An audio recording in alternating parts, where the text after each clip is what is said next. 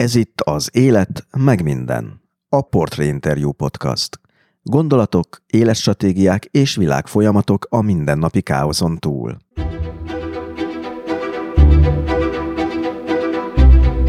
Az első biciklis futárok egyike volt Budapesten, amikor a városi kerékpáros úgymond a közutak négere volt – az első telemet azt úgy nyomtam végig, hogy egy frotírzokni, arra egy nylonzacskó, arra még egy frotírzokni, egy farmergatya és egy pufi kabát, mert az jó meleg. Hát volt olyan, hogy este hatkor elsírtam magam, hogy ezt egyszerűen nem megy.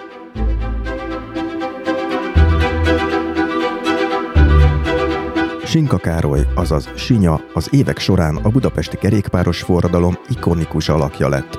Ő lepődött meg a legjobban, amikor először célba ért.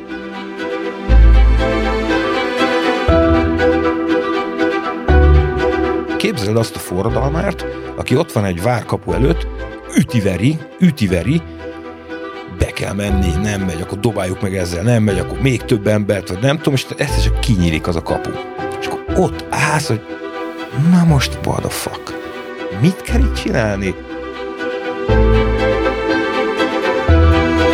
Hentes legényből lett pánk és forradalmár Forradalmárként aztán részt vett egy sikeres, alternatív kapitalista cég felépítésében is. Egy döntésen múlt, hogy ez az egész nem alakult egészen másként.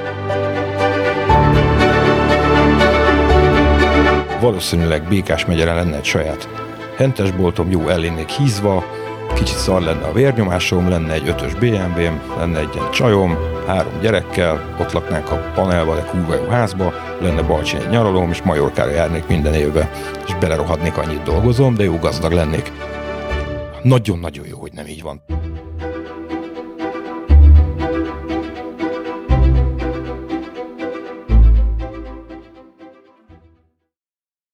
Kedves hallgatók, ez itt az Élet meg minden podcast 44. adása. Én Tóth Szabolcs Töhötön vagyok. Ebben az epizódban Sinka Károlyjal beszélgetek egy belvárosi hentes üzletről, a budapesti biciklis forradalomról, a múzeumba került futárfelszerelésről és egy kerékpáros cégről, amely tankönyvi példa lett. Ebben a műsorban egyébként nincs állami pénz, nincs egyetlen forintnyi állami hirdetés sem, ám létezéséhez így a szponzorok mellett rád is szükség van. A műsort tehát támogathatod a Patreonon. A támogatás módját megtudhatod a műsor weboldalán, amelynek címe az életmegminden.hu. A weboldalon az epizódokhoz bőséges műsorjegyzeteket is találsz, valamint feliratkozhatsz a podcast hírlevelére is, ez pedig a Stósz, ami szintén teljesen ingyenes. Tehát a műsor weblapjának címe még egyszer az életmegminden.hu. A műsornak van egy stratégiai partnere, a Válasz Online. Az ő honlapjuk címe válaszonline.hu. Olvassátok és hallgassátok őket is, hiszen van egy kitűnő podcastjuk, a Heti Válasz.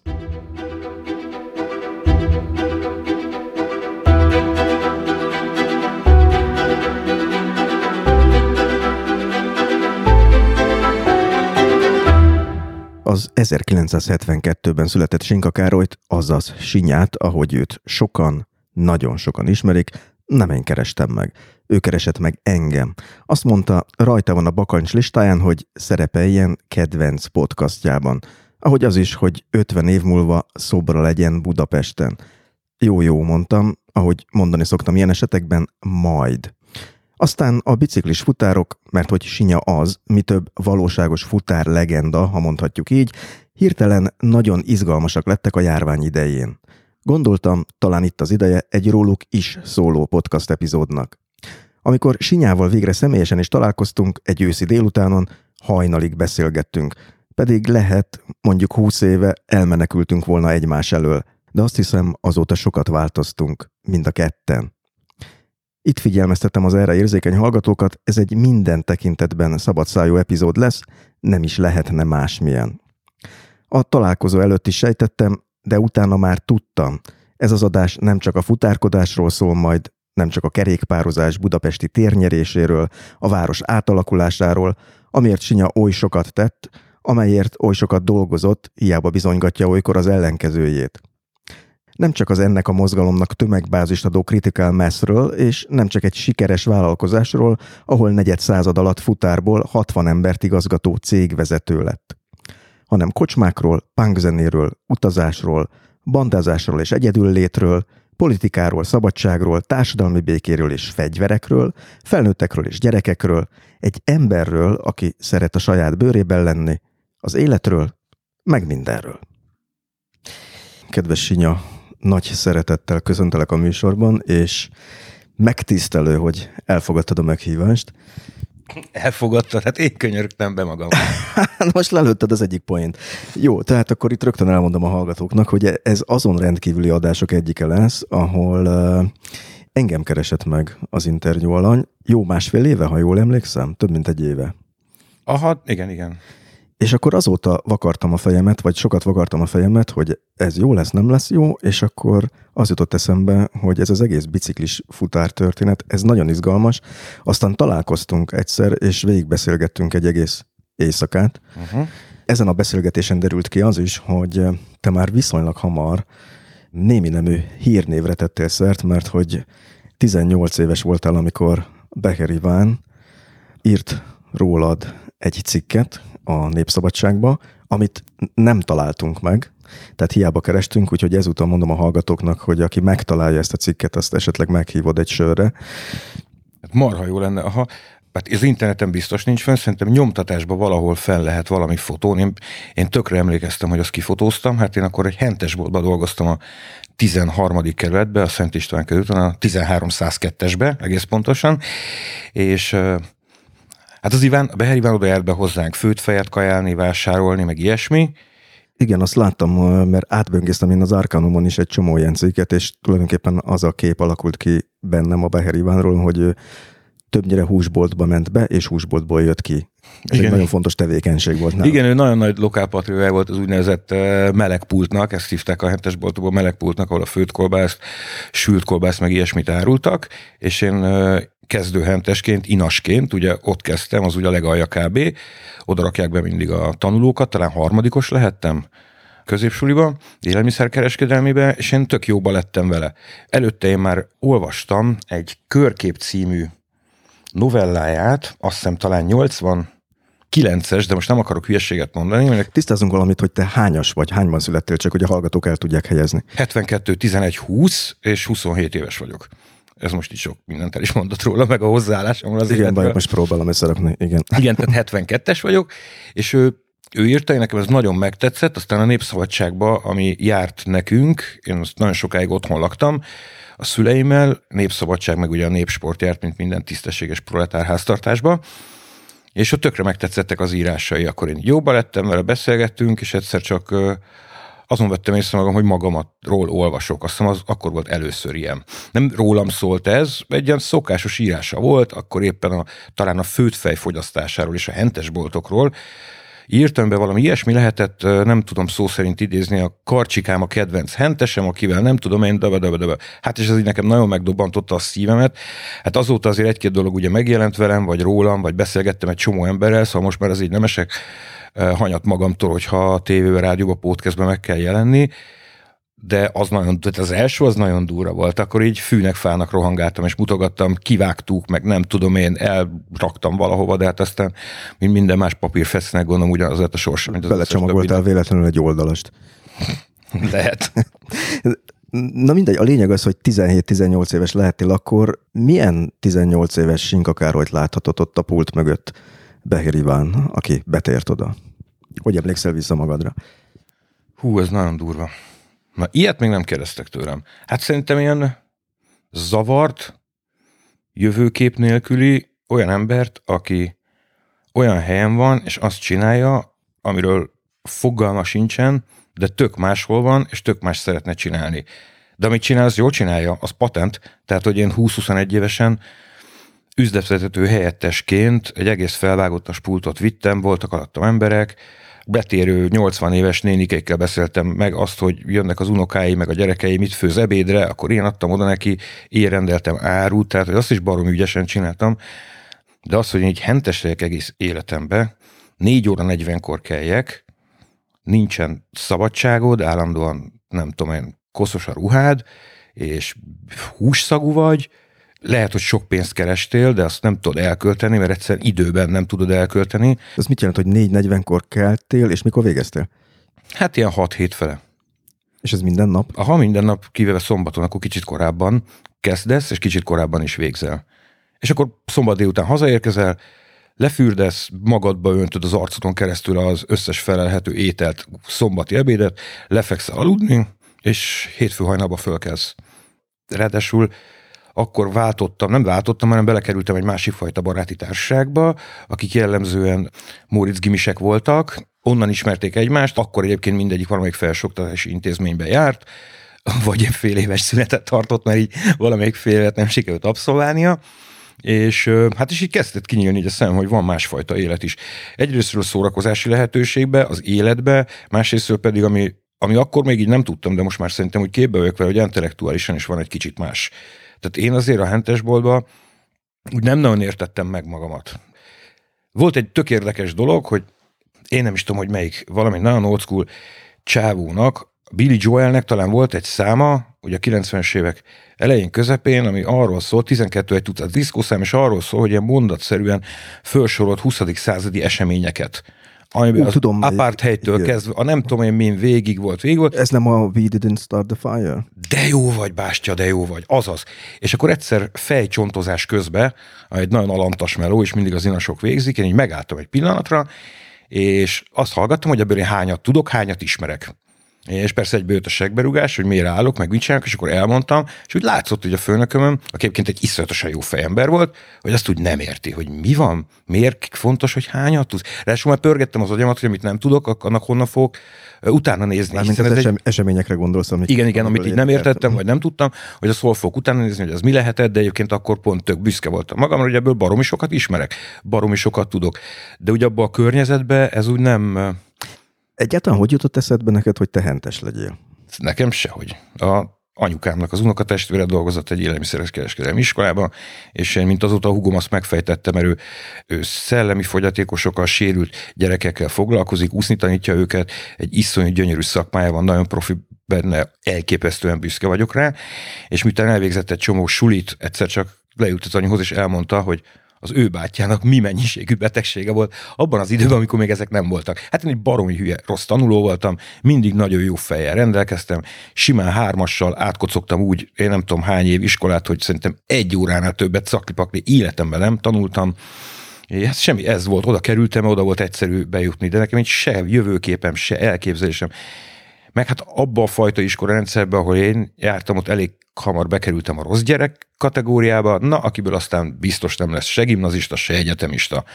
És uh, akkor marad a szakmunkás, meg a szakközépiskola, és így ez volt, oda kerültem, de hát én így egyáltalán nem akartam én így hentes lenni. Hát ezek a, ezek a klasszikus ilyen proletár dolgok így megvoltak a fejembe önfelmentés miatt, hogy figyelj, izé, enni mindig kell, az egy jó szakma, de hát azért úgy mindig éreztem, hogy nekem így nem ez a jó.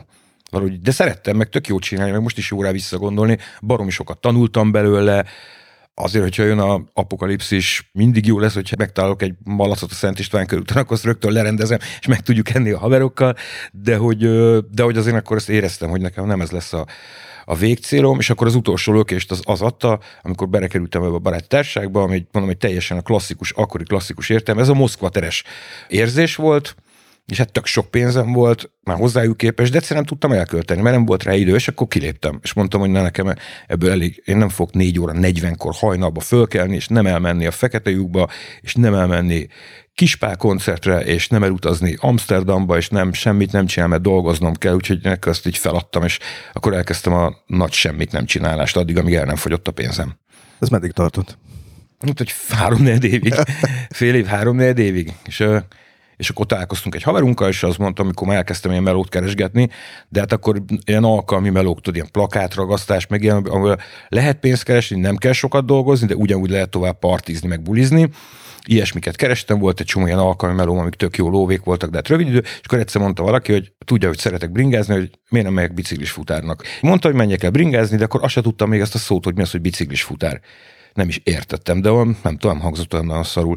És akkor így lementem a Toldi moziba, találkoztam egy Lackó nevű sráccal, akinek volt egy cége a hajtás-pajtás, ez volt 95-ben, de mondom, ez olyan, mint hogyha most japánul mondanám, tehát akkor ezek a szavak, hogy biciklis futár, hajtás, pajtás, meg nem tudom, ezek így egy nem létező magyar fogalmak voltak, vagy nyilván meg lehet nézni a szótárba, de hogy ezek így ilyen nem voltak ilyen szó összetételek. És akkor elkezdtem futárkodni, három hónapig gondoltam, hogy beállok, hogy legyen kis lóvém, mert pont a Máriók mentek ki, nem tudom, Amsterdamba, és hogy legyen lóvén velük elmenni. Persze tudod, izé okos vonatjeggyel, meg ilyesmivel, de hogy mentünk ki Amsterdamba, és a Lackó kérdezte, hogy de hogy visszajövök-e.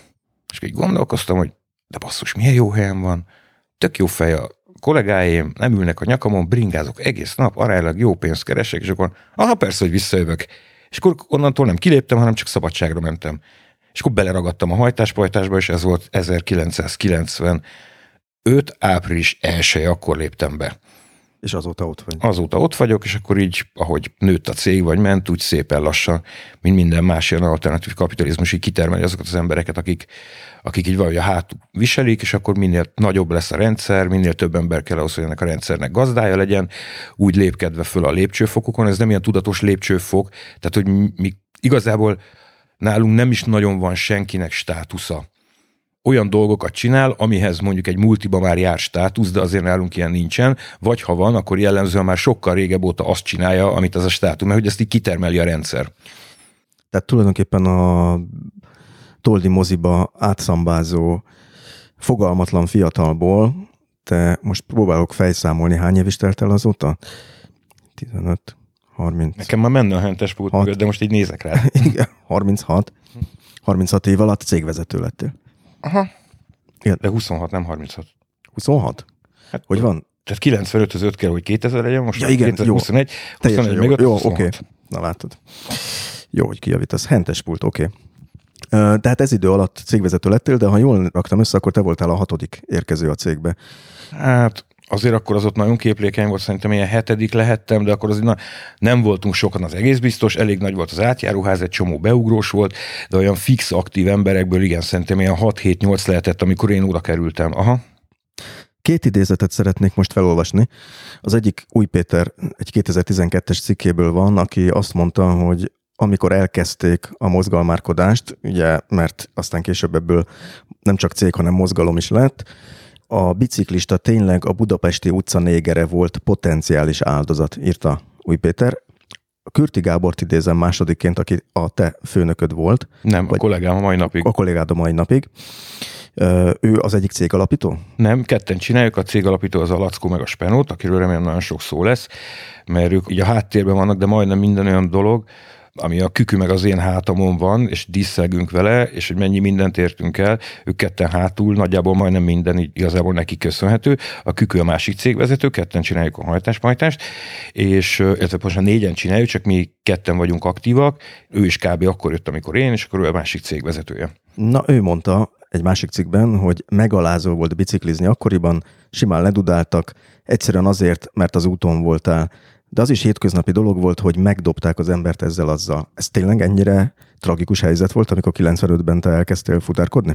Ah, hát igen, hát az egy nagyon dzsúva volt, de nem azért, mert egy lenézett dolog volt, hanem azért, mert ez nem volt, ez nem volt jellemző. Tehát ők nem, nem találkoztak az emberek a nagykörúton, vagy az oktogonon, vagy a Margit hídon egy bringással tehát akkor nyilván még ilyen fiatal punk fejjel, akkor ment így a káromkodás, amikor valaki ledudál, de most már egy kicsit érettebben, az tök normális, hogy van egy kétsávos autóút a Margit hídon, ahol 40 éve két sávnyi autó járkál, és egyszer csak azt látja, hogy a autós, őt neki ki kell kerülni valami szerencsét, mert szerinte szerencsétlen, szerintem egy Isten király, aki mondjuk pont én vagyok, de hogy ez neki teljesen értelemszerű, hogy akkor így rádudál, és ami például baromi fontos, hogy egy bicikli ülve egy dudálás, az nagyon durva. Azt úgy nem hiszik el az emberek, hogy az milyen, amikor autóból valaki rádudál.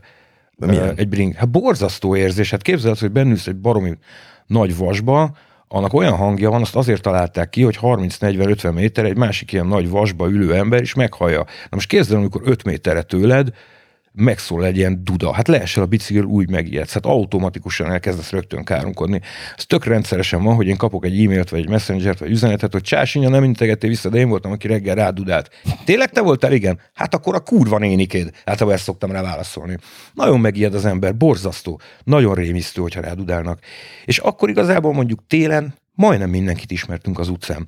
Budapesten futárkodtál, és tényleg így 97 decemberében majdnem név szerint mindenkit ismertünk, aki bringázott, mert vagy egy elvetemült ilyen városi bringázás baráti kő, VBB, az volt még így a legősibb ilyen mozgalom, annak valami tagja volt, vagy futár volt, vagy tényleg valami kretén, aki bringával jár, de hát ez ilyen minimális volt, és akkor az tényleg így, tényleg ilyen, ilyen városi négerek voltak.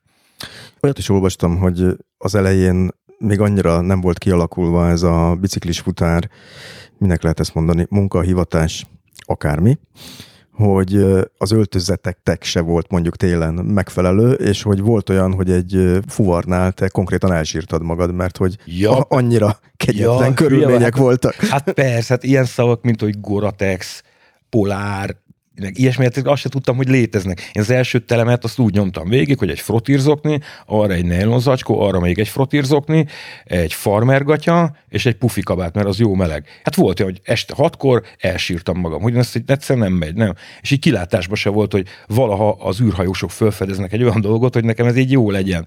És uh, volt egy Gumiluigi-nak hívtuk, egy horvát Lajos nevű kollégánk, és nagyon régen volt a hajtáspajtásban, és Gumiluigi volt. Nálunk mindenkinek becene van, az nagyon fontos. Tényleg mindenkinek becene van, ez olyan, mint a rendszám az autóknál.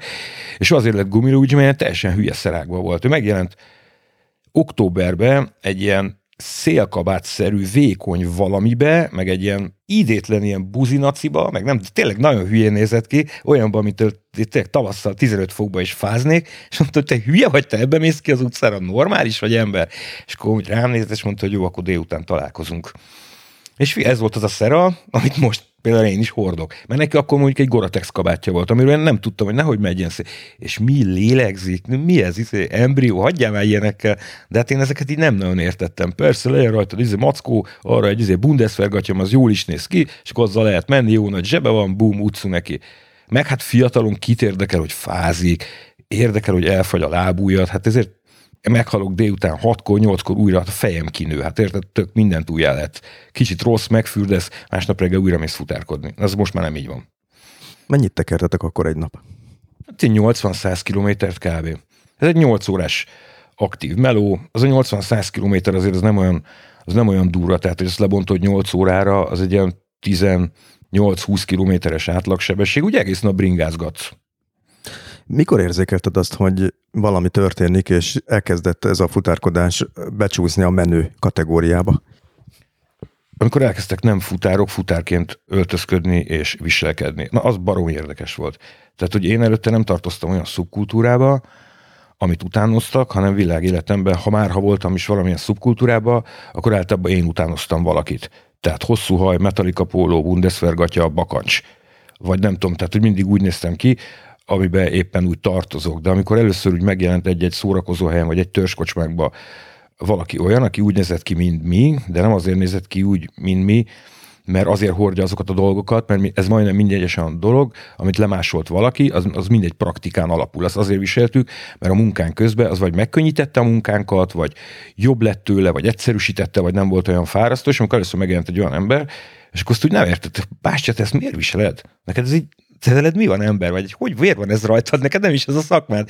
És aztán utána mind minden divat, ez utána meg elkezdtünk vele nem is foglalkozni, és aztán utána ők meg a félváros tényleg ilyen félváros hátizsákokkal járt, meg színes zoknikkal, meg fördgyűlt nadrággal, meg mit tudom én mivel, akkor meg már el is engedtem, hogy hát ez nyilván ez ilyen. Aztán most ennek úgy vissza is ment, most már megint nem úgy néznek ki. De idő volt, amikor tényleg mindenki úgy nézett ki, mint a biciklis futár lett volna.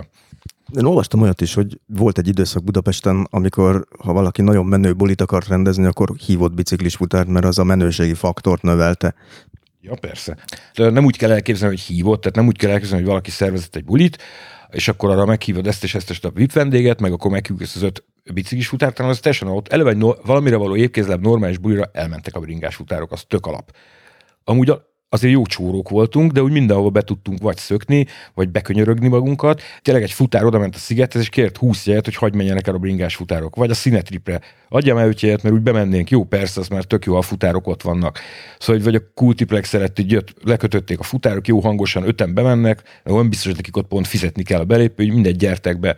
Abszolút, az így a városi akkori jó nagy, egyébként jó nagy kiterjedésű több éves ilyen szubkultúrának, így a biciklis futár közege, az ugye a partiknak egy ilyen jelentős része volt, nem beszél, hogy ebből egy csomó zenész volt a futárok közül, akik állandóan koncerteztek, elmentünk egymás zenekaraira, egymás fellépéseire, akkor ott már automatikusan ugye nem fizetsz, de mindenhol egy külön klik vagy, mindig együtt vagytok a bárpultnál, együtt mocorogtok, tehát egy ilyen crew volt a, a, a buliban, de ezt nem úgy kell elképzelni, hogy egy ilyen magas orrú, baszott magasan állon hordott ember, aki így nem néz le sehova, hanem csak mi úgy együtt voltunk. Aztán elkezdtük saját magunknak is bulit szervezni, és akkor azok már viszont nagyon durvák voltak. Ott, ott már tényleg titokba kellett konkrétan néha-néha tartani, hogy futárbuli van.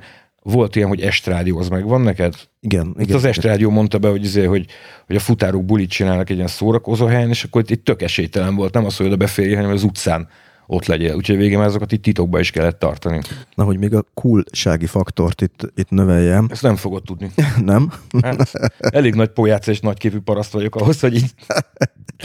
Na, hogy mert találtam egy ilyet, hogy ez 2006-ban volt, hogy a Néprajzi Múzeum textil és viselet gyűjteményébe bekerült a te teljes őszi-téli ruházatod, idézem, a választás a speciális utcai vízhatlan lélegző öltözet miatt esett a kerékpáros futára, rád, mert hogy te voltál ezek szerint a biciklis futár, a mai Budapesti utca jellegzetes alakjára, aki színében, mozgásában, tempójában, a munkához használt eszközökben kerékpárfutárzsák egyaránt felismerhető. Tehát a te ruházatod ezek szerint bent van egy Aha, az, amivel télen, gyűjteménybe. ahol még a bringámat is odaadtam nekik. Igen? Ahhoz megy nem, nem használt, ez volt egyébként az első fixim.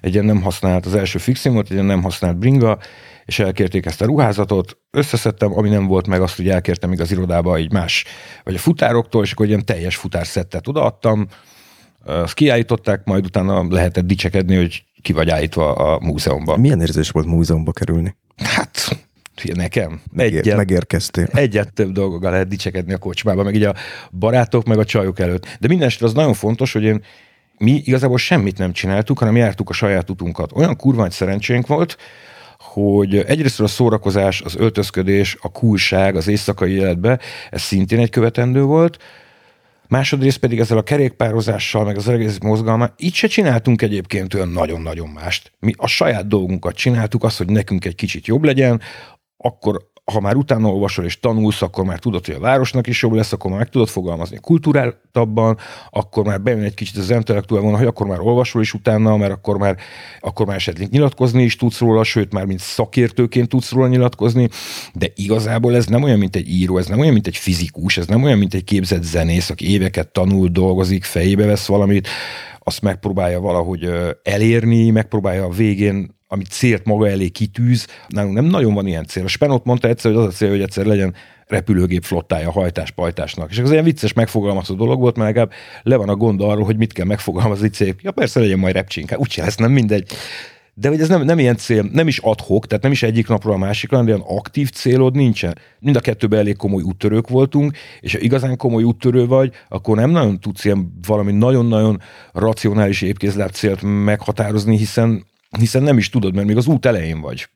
Csak egy rövid kitérő, hogy azért rögzítsük azt, hogy a, azt mondtad a két ember, aki háttérből építette ezt a céget, hogy nekik a polgári nevük micsoda, hogy ezért legyen meg a... A, a Spenót meg a Lackó, ők úgy ismerik mindenki, de a Tóth Zoltán és Gíresi László. Uh-huh. Jó, maradjunk még itt egy kicsit, a, amit mondtam a felszerelésnél. Említetted itt a Fixit, Fixit, Fixit kerékpárt, hogy ez micsoda? Ez egy nagyon rég, igazából régen minden fixi kerékpár. Ez egy olyan kerékpár, Fixi vagy fixit? Fixi. Fixi. F-I-X-I. Egyébként örökhajtós, örökhajtós kerékpár. Régen minden bringa ilyen volt, amikor még nem volt racsni, nem volt váltó. Egész egyszerűen az agyra rá van rakva egyetlen egy darab fogaskerék, és ez közvetlen átétellel ott van a hajtókaron. Ahogy tekered, úgy megy a kerék. Ez mióta a világ világ, így volt a bicikli, majd kitalálták ugye a racsnit, amikor már hátra is teker, és a gurusz nem kell tekerned, majd kitalálták a váltót is. Az elterjedt, ez ment a kukába. Egyetlen egy dolog tartotta meg, a versenysportba a sprinterek, amikor egy ilyen körpályán, 400 méteres körpályán mennek, mennek, ott minden egyes gram számít a kerékpáron, ott nem kell váltogatni, ott a mai napig ilyen biciklivel mennek, ez az egysebességes örökhajtós bringával, és Amerikában felfedezték a bringás futárok maguknak azt, hogy hogy ezzel lapos, főleg ez New Yorkra jellemző, ugye, mert ott a legnagyobb szintkülönbség is 80 centi, hogy ez baromi jó, mert ott benne a belvárosban ugyanazzal a sebességgel pikpakra lehet rohangálni, tök könnyű a bringád, ami már fontos, miután semmi nincs rajta, azért soha semmi nem romlik el, tehát tényleg egy fixi karbantartásához olaj kell, meg egy gyökérkefe, és goodbye. Minden mást megold az élet, De, de ha jól érzékelem, akkor ezen még ilyen kontrafék sincs, nem? nincs hát, nincs. ott a lábad, majd az kontrázik. Aha, tehát nincs rajta fék. Nincs. És ez nem, De hát van, nem te vagy. És ez nem zavaró, hogy Hát nem zavaró, hát az a jó, hogy nincs rajta, mert hogy te vagy a fék. Uh-huh. Tehát te úgy kell vele kerékpározni, ezt meg kell tanulni, úgy kell vele kerékpározni, vannak olyan a technikák, meg olyan taktikák, amivel ha ellen tartod a pedált, akkor lassul, ha kiemeled a segedet és beblokkolod a, a pedált, ah, most az úristen, most ilyet mondani egy hallgató, oké, tehát úgy bringázol, hogy van egy olyan pillanat, amikor így kiemeled a hátsó kereket, az azt jelenti, hogy nem ér hozzá az aszfalthoz, és akkor beblokkolod a pedált, amikor abban a pillanatban, amikor visszaér az aszfaltra, akkor az ugyanaz a hatást, mint hogyha meghúznál egy féket és blokkolja. Ez most egy ezred másodperc. Egyébként ezzel a fajta kerékpárral másképp is bringázol. Itt nem mész bele ész nélkül mindenbe, pontosan tudod, hogy a reakcióidőd milyen, pontosan tudod, hogy hogy kell kanyarodni, honnan várhatod a, a támadást, honnan várhatod azt, hogy valaki nem ad meg neked egy elsőbséget, úgyhogy tök más taktikával és biciklizel, tök más technikával. Hegyről lefele például fixivel kurva szar jönni. Képzeld, hogy jössz 41 hegyről, és megállás nélkül úgy jár lábad, mint egy varrógép. Hát borzasztó érzés. Fölfeles a gyerekjáték, mert nincs rajta, de azt meg ugye ezt meg lehet oldani, mert izomból fölmész, de lefele nagyon rossz. De hogyha rossz, akkor miért csinálod? Vagy miért csináltad? Azért, mert, azért, mert közben a városba, ahol alapjáraton vagy, ott ez tök elég, ott nem fogsz váltogatni. Én az első futárbringámról akkor vettem le például az első váltót, amikor úgy berohadt, hogy már nem is működött. És rájöttem, hogy tényleg minek van akkor rajta? Meg hát ez ilyen gramhuszárkodás, ez így a, ha valaki a kerékpársportot, vagy bármilyen technikai sportot ismeri, akkor tudja jól, hogy ez a gramhuszárkodás, ez nagyon megy. Nem mint a számítana. Nagyon szép szó. Igen, nem mint a számítana, hogy 15 grammal könnyebb vagy nehezebb a bringád, mert ha reggel elmész és kakálsz egy jó nagyot, akkor elve fél kiló mínusszal indulsz. Ahelyett a 15 gram azért nagyon fontos neked, úgyhogy minél több dolgot minden bringás így levett a bicikliért, hogy az minél könnyebb legyen. És akkor ment az M840. Én már 820-nál tartok. Ó, oh, de ezért azt tudod, hogy 815-ig levitte. Mintha nem lenne tök mindegy, mert tízdek a Párizsiról beszélsz, hogy tök, de közben három üvegsör meg ben van a hátizsákodban, és érted ugyanannyit vissza, másfél kiló, tehát tök mindegy, de hogy ez így nagyon ment, és akkor fixél meg aztán tényleg mindent le lehetett szedni róla. Tehát tényleg semmi nem maradt, az ég egyat a világon. Egy első féket azért úgy, úgy illet rátenni, az enyémben például mindig volt, a nagy veszélyhelyzetem, amikor lusta voltál fékezgetni, mit tudom, hegyről lefelé, akkor baromi jó, hogy van egy első féked, hogy nem ellen tartasz, hanem húzigálod, de azon kívül én sem nagyon használtam. És aztán, amikor kikerültünk New Yorkba, 98-ban a biciklis futárok világbajnoksága a 98-ban Washingtonban volt, így helyes a mondat, és oda mi kikerültünk, és akkor hát tényleg ámultunk, bámultunk, négyen mentünk ki, hogy azt, ez micsoda, itt mi folyik? Ezt úgy kell elképzelni, hogy a világ minden pontjáról, ott akkor azt hiszem 600-an voltak, a világ minden pontjáról, minden városában oda lettek a biciklis futárok, és ugyanúgy, mint minden más sportnál, összemérték a tudásukat különböző versenyszámba, Másrésztről meg ez egy fesztivált volt nekik, ahol nagyjából a biciklis futárok majdnem mindenhol ugyanolyan hülyék, mint én vagyok, csak más nyelven beszélgetnek. Ez nekünk egy kultúrsok volt. Tehát én kikerültem. Tehát, hogy rájöttél, hogy máshol is hasonló figurák Aha, tolják ezt az ipart. A kurva, ott is van sinya, meg Buppa, meg Lackó, meg Admirál, ugyanúgy néznek ki, Jézusom, és ugyanúgy megvan ott is a Toldimozi, meg a Szent Király, ez Rákóczi pékség, nem már, és tök jó, meg annyi különbsége, hogy sokkal menő bringájuk volt. Tehát, amikor ránéztek a mieinkre, azok tényleg röhögő görcsöt kaptak. Tehát, hogy váltós mountain bike meg műanyagpedállal, hát ezt itt tényleg nem tudták elképzelni. Amúgy vicces volt nekik látni egy kelet-európait, mert addig azt gondolom csak a tévéből hogy látták. Néz ki egy ilyen futárverseny? Mit kell csinálni? Kurva jó. Az, hogy mit kell csinálni, meg milyen a verseny, az tök másodlagos. Elsődleges ez a fesztivál, hogy összekerülnek azok az emberek, mindenki ugyanazt csinálja, mindenkinek ugyanazok a napi problémái, mindenki ugyanaz a napi öröme, és ezek ott utána, nem tudom, egy egész hosszú hétvégén keresztül egymás hátát verigetik, sörrel, röhögcsélnek, bicikliznek, és nem mellékesen versenyeznek. Amelyik város megrendezi, annak van egy lezárt pályája. Budapesten kétszer volt ilyen, egyszer a VB, egyszer az EB. A VB az a Népstadion és intézménye, volt Népstadion és intézménye ben volt, a mellette lévő utcákkal, és ott fölállítanak egy ilyen várost, egy ilyen kvázi várost, azon csinálnak tíz checkpointot, egy csomó utca egyirányú, egy csomónál beraknak lépcsőt, mindenféle nehezítést, és kapsz egy ilyen manifest, az a neve, ahol össze kell gyűjteni ezen a checkpointokon különböző pecséteket, vagy ha oda mész váratlanul kapsz egyet, hogy innen most vidd el oda. Egy csomó olyan feladat, ami, ami valamennyire tükrözi az életedet, a futárkodást. Ez egy ilyen másfél-két órás menet, és aki a leggyorsabban megcsinálja, az nyer. Tehát igazából mindegy, hogy abba az országban laksz, voltál már valaha életedbe ott, mert tök mindegy, ugyanúgy ismeri mindenki, előtte bárki bejárhatja, semmi különbség, és akkor valami megpróbálja tükrözni a futár életét. Annál menőbb a verseny, minél viccesebb, jobb pályákat találsz ki, minél viccesebb feladatok vannak, színesítve ilyen apróságokkal, hogy mondjuk egy helybe álló verseny, így a fixivel ezt meg lehet csinálni, bunny hop, hogy ilyen magas ugró, hogy ilyen lécet kell átugrani, ezek mind ilyen kis egyórás színesek, sprint 300 méteren, ki a leggyorsabb.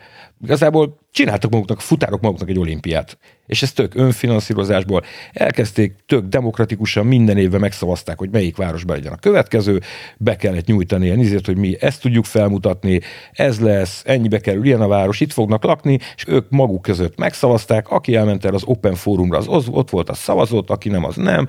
Úgyhogy tök vicces, de hogy így igazából tényleg egy totál amatőr, nem volt szervezet mögötte, mert nyilván egyébként le volt zárva a népstadionis intézmények környéke, volt rá engedélykéve, ott mentőautó, bla, bla, bla, bla, tehát maga a szervező, az belerak egy csomó pénzt, és akkor van egy belépési, egy ilyen, egy ilyen regisztrációs díj, azt kifizetik a futárok, abból te kicsengeted a dolgokat, és igazából kész. Tehát ha jól sejtem, akkor te a washingtoni verseny után átmentél New Yorkba?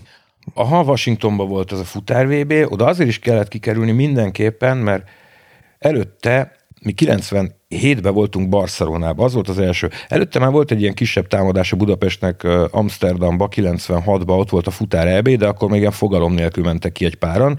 Én akkor nem is voltam itthon, külföldön voltam, és aztán kikerültünk erre a futár VB-re, és ott volt az első, amilyen tényleg ilyen ez ilyen, a barcelonai. Igen, egy ilyen kultúrsok volt, ahol ezt először, ott már benne voltunk, a, ott már híre is ment, hogy itt vannak a magyarok, a magyar futárok, mindenki akart velünk találkozni, és az egyik leghíresebb ugye, futár, nemzetközi futárközösségben, az Andy Zalán nevű washingtoni csávó, ez magyar származású. Ő már nem Magyarországon született, az anyukája még igen, ráadásul itt egy ilyen igen elit társaságba tartozott az anyukája, színi kritikákat írt, bla bla bla bla. A Washingtoni Szabad Európa Rádiónak volt egy vezető munkatársa, aki ismeri Zalán Magda, annak mond is valami színházi körökben, hogy nagyon ismert figura, volt, nyugodjék békébe, de a bringás futár világban, a kerékpáros futár világban az Andy Zalán az egy ilyen megkerülhetetlen, az egy Michael Owen, vagy én nem tudom, Cristiano Ronaldo volt kb. Mindenki ismerte. És magyar származású volt, oda jött hozzánk, elkezdtünk magyarul beszélni, hát úgy beszélt magyarul, hogy beszartunk rajta a röhögéstől olyan rosszul, és kiderült, hogy ő minden évben nyáron itt van az anyukáját, meglátogatja vagy eljön a nagymamájához Magyarországra, akkor ott haverkodtunk, és akkor úgy bekerültünk ebbe a dologba, és már most ott eldöntöttük, hogy mi kimegyünk a világbajnokságra. Ami azért nagyon durva volt, tehát hogy akkor összedni egy ilyen rep, repülőnyi pénzt, hogy viszed ki a biciklidet oda, hol laksz, meg minden, de hát persze fél szartunk bele mindenbe, meg a repcsi, kitöltük a bringát Ferihegyre, és akkor mi utazunk. Mivel? Hát a biciklinkkel. És azt hova rakják? Hát mondom, mit olyan az én dolgom, az önöké rakják el, ahova akarják. De hát, hogy így hol? Hát nem tudom, így be kell rakni a csomagtérbe, és akkor majd utána meg majd ott, amikor odaszállunk, akkor hogy adják vissza.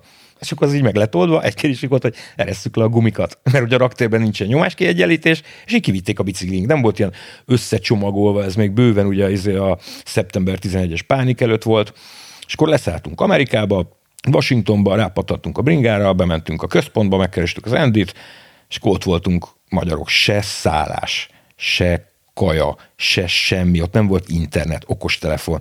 Ott állsz Washington kellősköd, kurva jó érzés.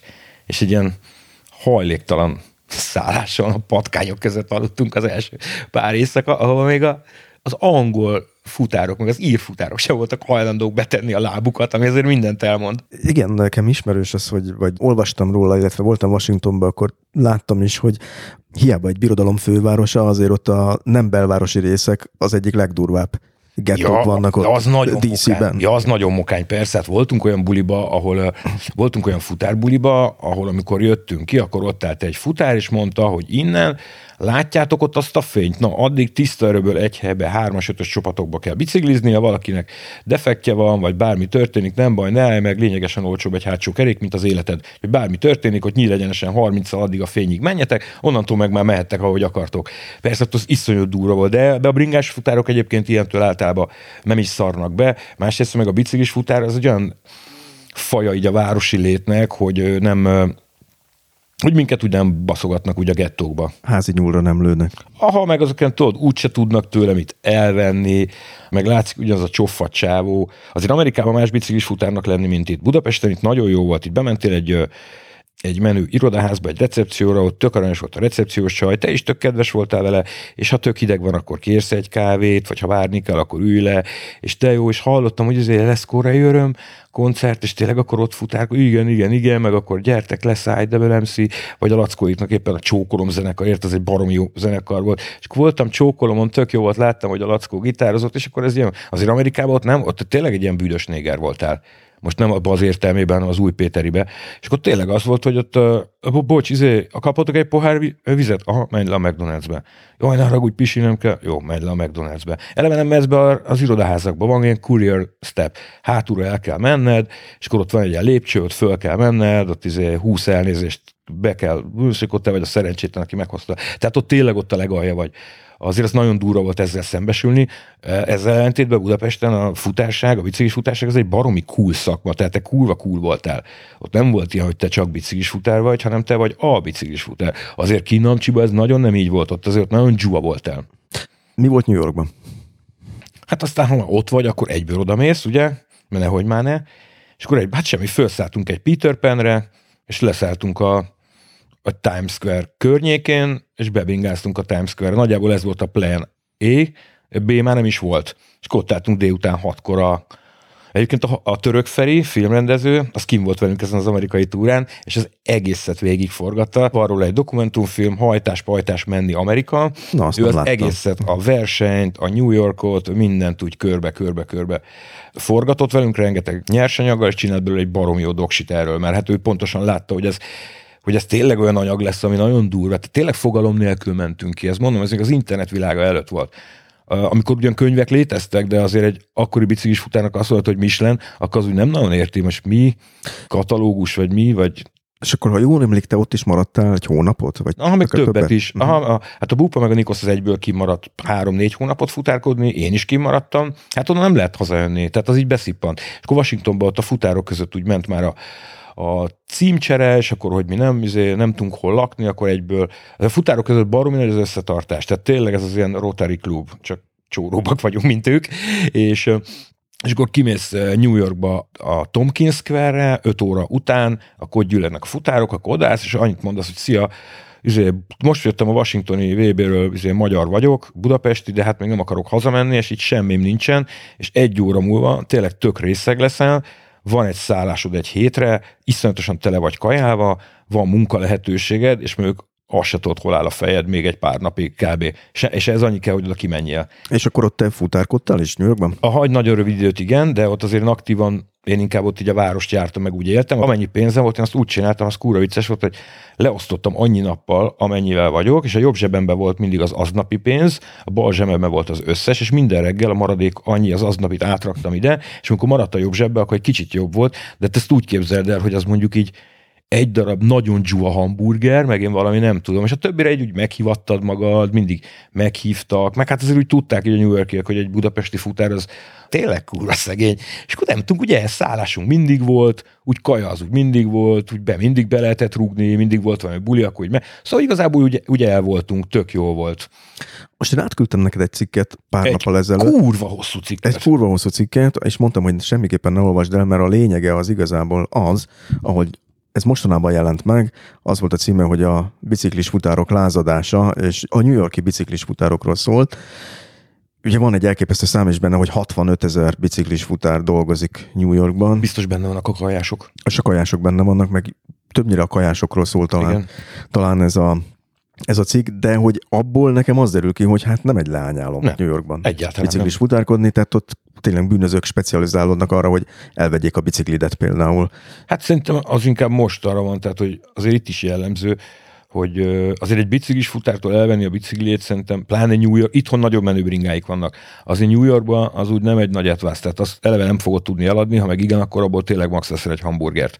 Tehát ott azért nagyon dzsúvával mennek. Van egy-két jó bringa, de azért nem. Amúgy egy bringás futártól eleve elvinni egy biciklit, az nagyon meredek, mert azért jóval többet kapsz, mint egy egyszerű lopásért. Azért az úgy megvédi, meg vigyáz rá, de én szerintem ez egy újfajta probléma. Alapjáraton a bringás futárokat azért úgy, úgy nem nagyon bántják a bűnözők, nem nagyon volt ez benne, mert hogy tehát ilyen kicsit ez a, ez a kitaszított a társadalomból, közel se olyan, mint Magyarországon, aminek egyébként baromira örülök, és nehogy valaki most itt azt higgye, hogy én abba a fajta köntösbe díszelgek, mert egyáltalán nem így van. Tehát Magyarországon az egy tök konszolidált, tök rendben van, tök jó ürítésre való meló, azért New Yorkban ez közel sem így van. Tehát az tényleg egy Igen, ebben a cikkben olvastam, hogy van olyan híd, ami manhattan és Bronxot köti össze, meg kell keresnem, hogy hogy hívják, Billy's Avenue Bridge uh-huh. hívják, amin ez egy hosszú híd, és meg kellett szervezni, hogy mindig csoportosan menjenek át, mert elvették a bicajt, lelőtték, lesben álltak, tehát hogy egy Igen, egészen durva világ. Ezt nem tapasztaltad a... ott, nem, amikor ott Nem, de amikor ott voltunk, akkor meg egyrészt nem volt ez a kajafutár forradalom, ami most, most van, akkor még egyáltalán nem volt. Én szerintem ez, ez azért robbanhatott be, mert egyrészt sokkal, ezért a, a bringás futárok száma folyamatosan csökkent, nem csak ott a világon mindenhol, itthon is, Magyarországon is, tehát folyamatosan csökken, amíg nem volt ez a Covid-nak köszönhető szállítsunk ki bringával forradalom. Oké, ott az Amazon egy kicsit talán megnyomta, meg a netes szállítás megnyomta, de alapjáraton véve a klasszikus értelmű biciklis futás szakma az úgy valamennyire úgy csökkent, és ez a kajafutárság, ez ami nagyon-nagyon durán megnyomta a számukat, vagy bedurrantotta a számukat, és azért New Yorkot ismerve, ott mással tényleg nem nagyon lehetett közlekedni. Tehát én nekem New Yorkban tényleg füligérő szájjal bringáztam. Én nekem az egy olyan kurva nagy élmény volt, hogy utána én hetekig röhögő görcsöt kaptam az Andrási úton, vagy a Deák téren, vagy bárhogy, hogy tényleg ezt, ezt adja, hozzatok már elém még hadsávot, gyerekek. És szerintem ez azt hozta, és itthon is látok olyan, akik beugranak, mert pont a munkájuk nincs meg, de majd megint meg lesz, de akkor volt egyfajta egzisztenciája, aminek köszönhetően van egy jó bringája, amit esetleg már tényleg érdemes lenne elvenni. Én szerintem ez inkább arról szól, de mondom, nem okoskodok, mert nem olvastam el a cikket, de amikor én ott voltam, akkor közel se volt ez, sőt, annyira nem volt ez, hogy, hogy ott tök barátian fogadtak minket, azért azt tudni kell, mint minden gettóba, tehát nem belvárosban mocorogtunk, hanem jóval, tudni kell, hova nem mész be. Tudni kell, hova nem mész be, tudni kell, hogyha valahova bemész, akkor ott hogy viselkedsz, vagy tudni kell, hogyha valahova bemész, és ott úgy viselkedsz, akkor meg hát bástya, mint a világon mindenhol valami majd akkor jár érte. Tehát lehet hősködni, de úgyse te fogsz belőle jól kijönni. Úgyhogy egy kicsit betartod ezeket a szabályokat, azért biciklis futárként nincsen. Azért én bringáztam át a legsúlyosabb gettóba, hát a 168. utcánál raktunk egy ideig, ott fönn az Amsterdam Avenue-n, ez már talán ez már talán Bronx, hát én nem is tudom, ez, az már Harlem fölött van, az biztos, de hát oda minden este 10-11 fele bringáztunk haza, éjszaka még beugrottunk ilyen éjjel-nappalikba, sört venni, az utcán pisiltél, ott még cigiztünk, mert nem lehetett fölmenni a házba, soha az életben nem történt semmiféle atrocitás, de maga, értem, mit akarsz kérdezni, maga a helyszín, meg a, a helyzet az olyan volt, hogy bármelyik pillanatban megtörténhetett volna. És igen, valószínűleg, hogyha egy nagyon drága biciklivel vagyok, egy szuperman menő Adidas cuccba, vagy egy nagyon drága bundába, akkor lehet, hogy három percnél tovább nem maradok ott, de most így róla mit lehetett volna levenni a lecsofat vasas melegítőmet, vagy mit tényleg? Tehát, hogy így, engem így miért? Az eddigiekből nekem az derül ki, hogy az ételfutár vállalkozások az egy egészen más kaszt. Ezt így számon tartják a biciklis futárok is, hogy... Abszolút, hogy ne. Nagyon komoly hierarchia, persze. Ne, egy biciklis futárt lekaja futározol, az egyből ledobja az égszíjat. És akkor most az ételfutárok meg fognak sértődni. Nem feltétlenül miért, hát most nem, az tök más szakma. Nem, hát az ételfutározók jellemzően tök ráérnek, időnként egy keveset dolgoznak, igazából nem is nagy meló, szellemileg nem olyan nagyon megterhelő, elmész valahova, Big Mama pizzériába kapsz egy pizzát, és kiviszed a, a fő utca egybe, és goodbye.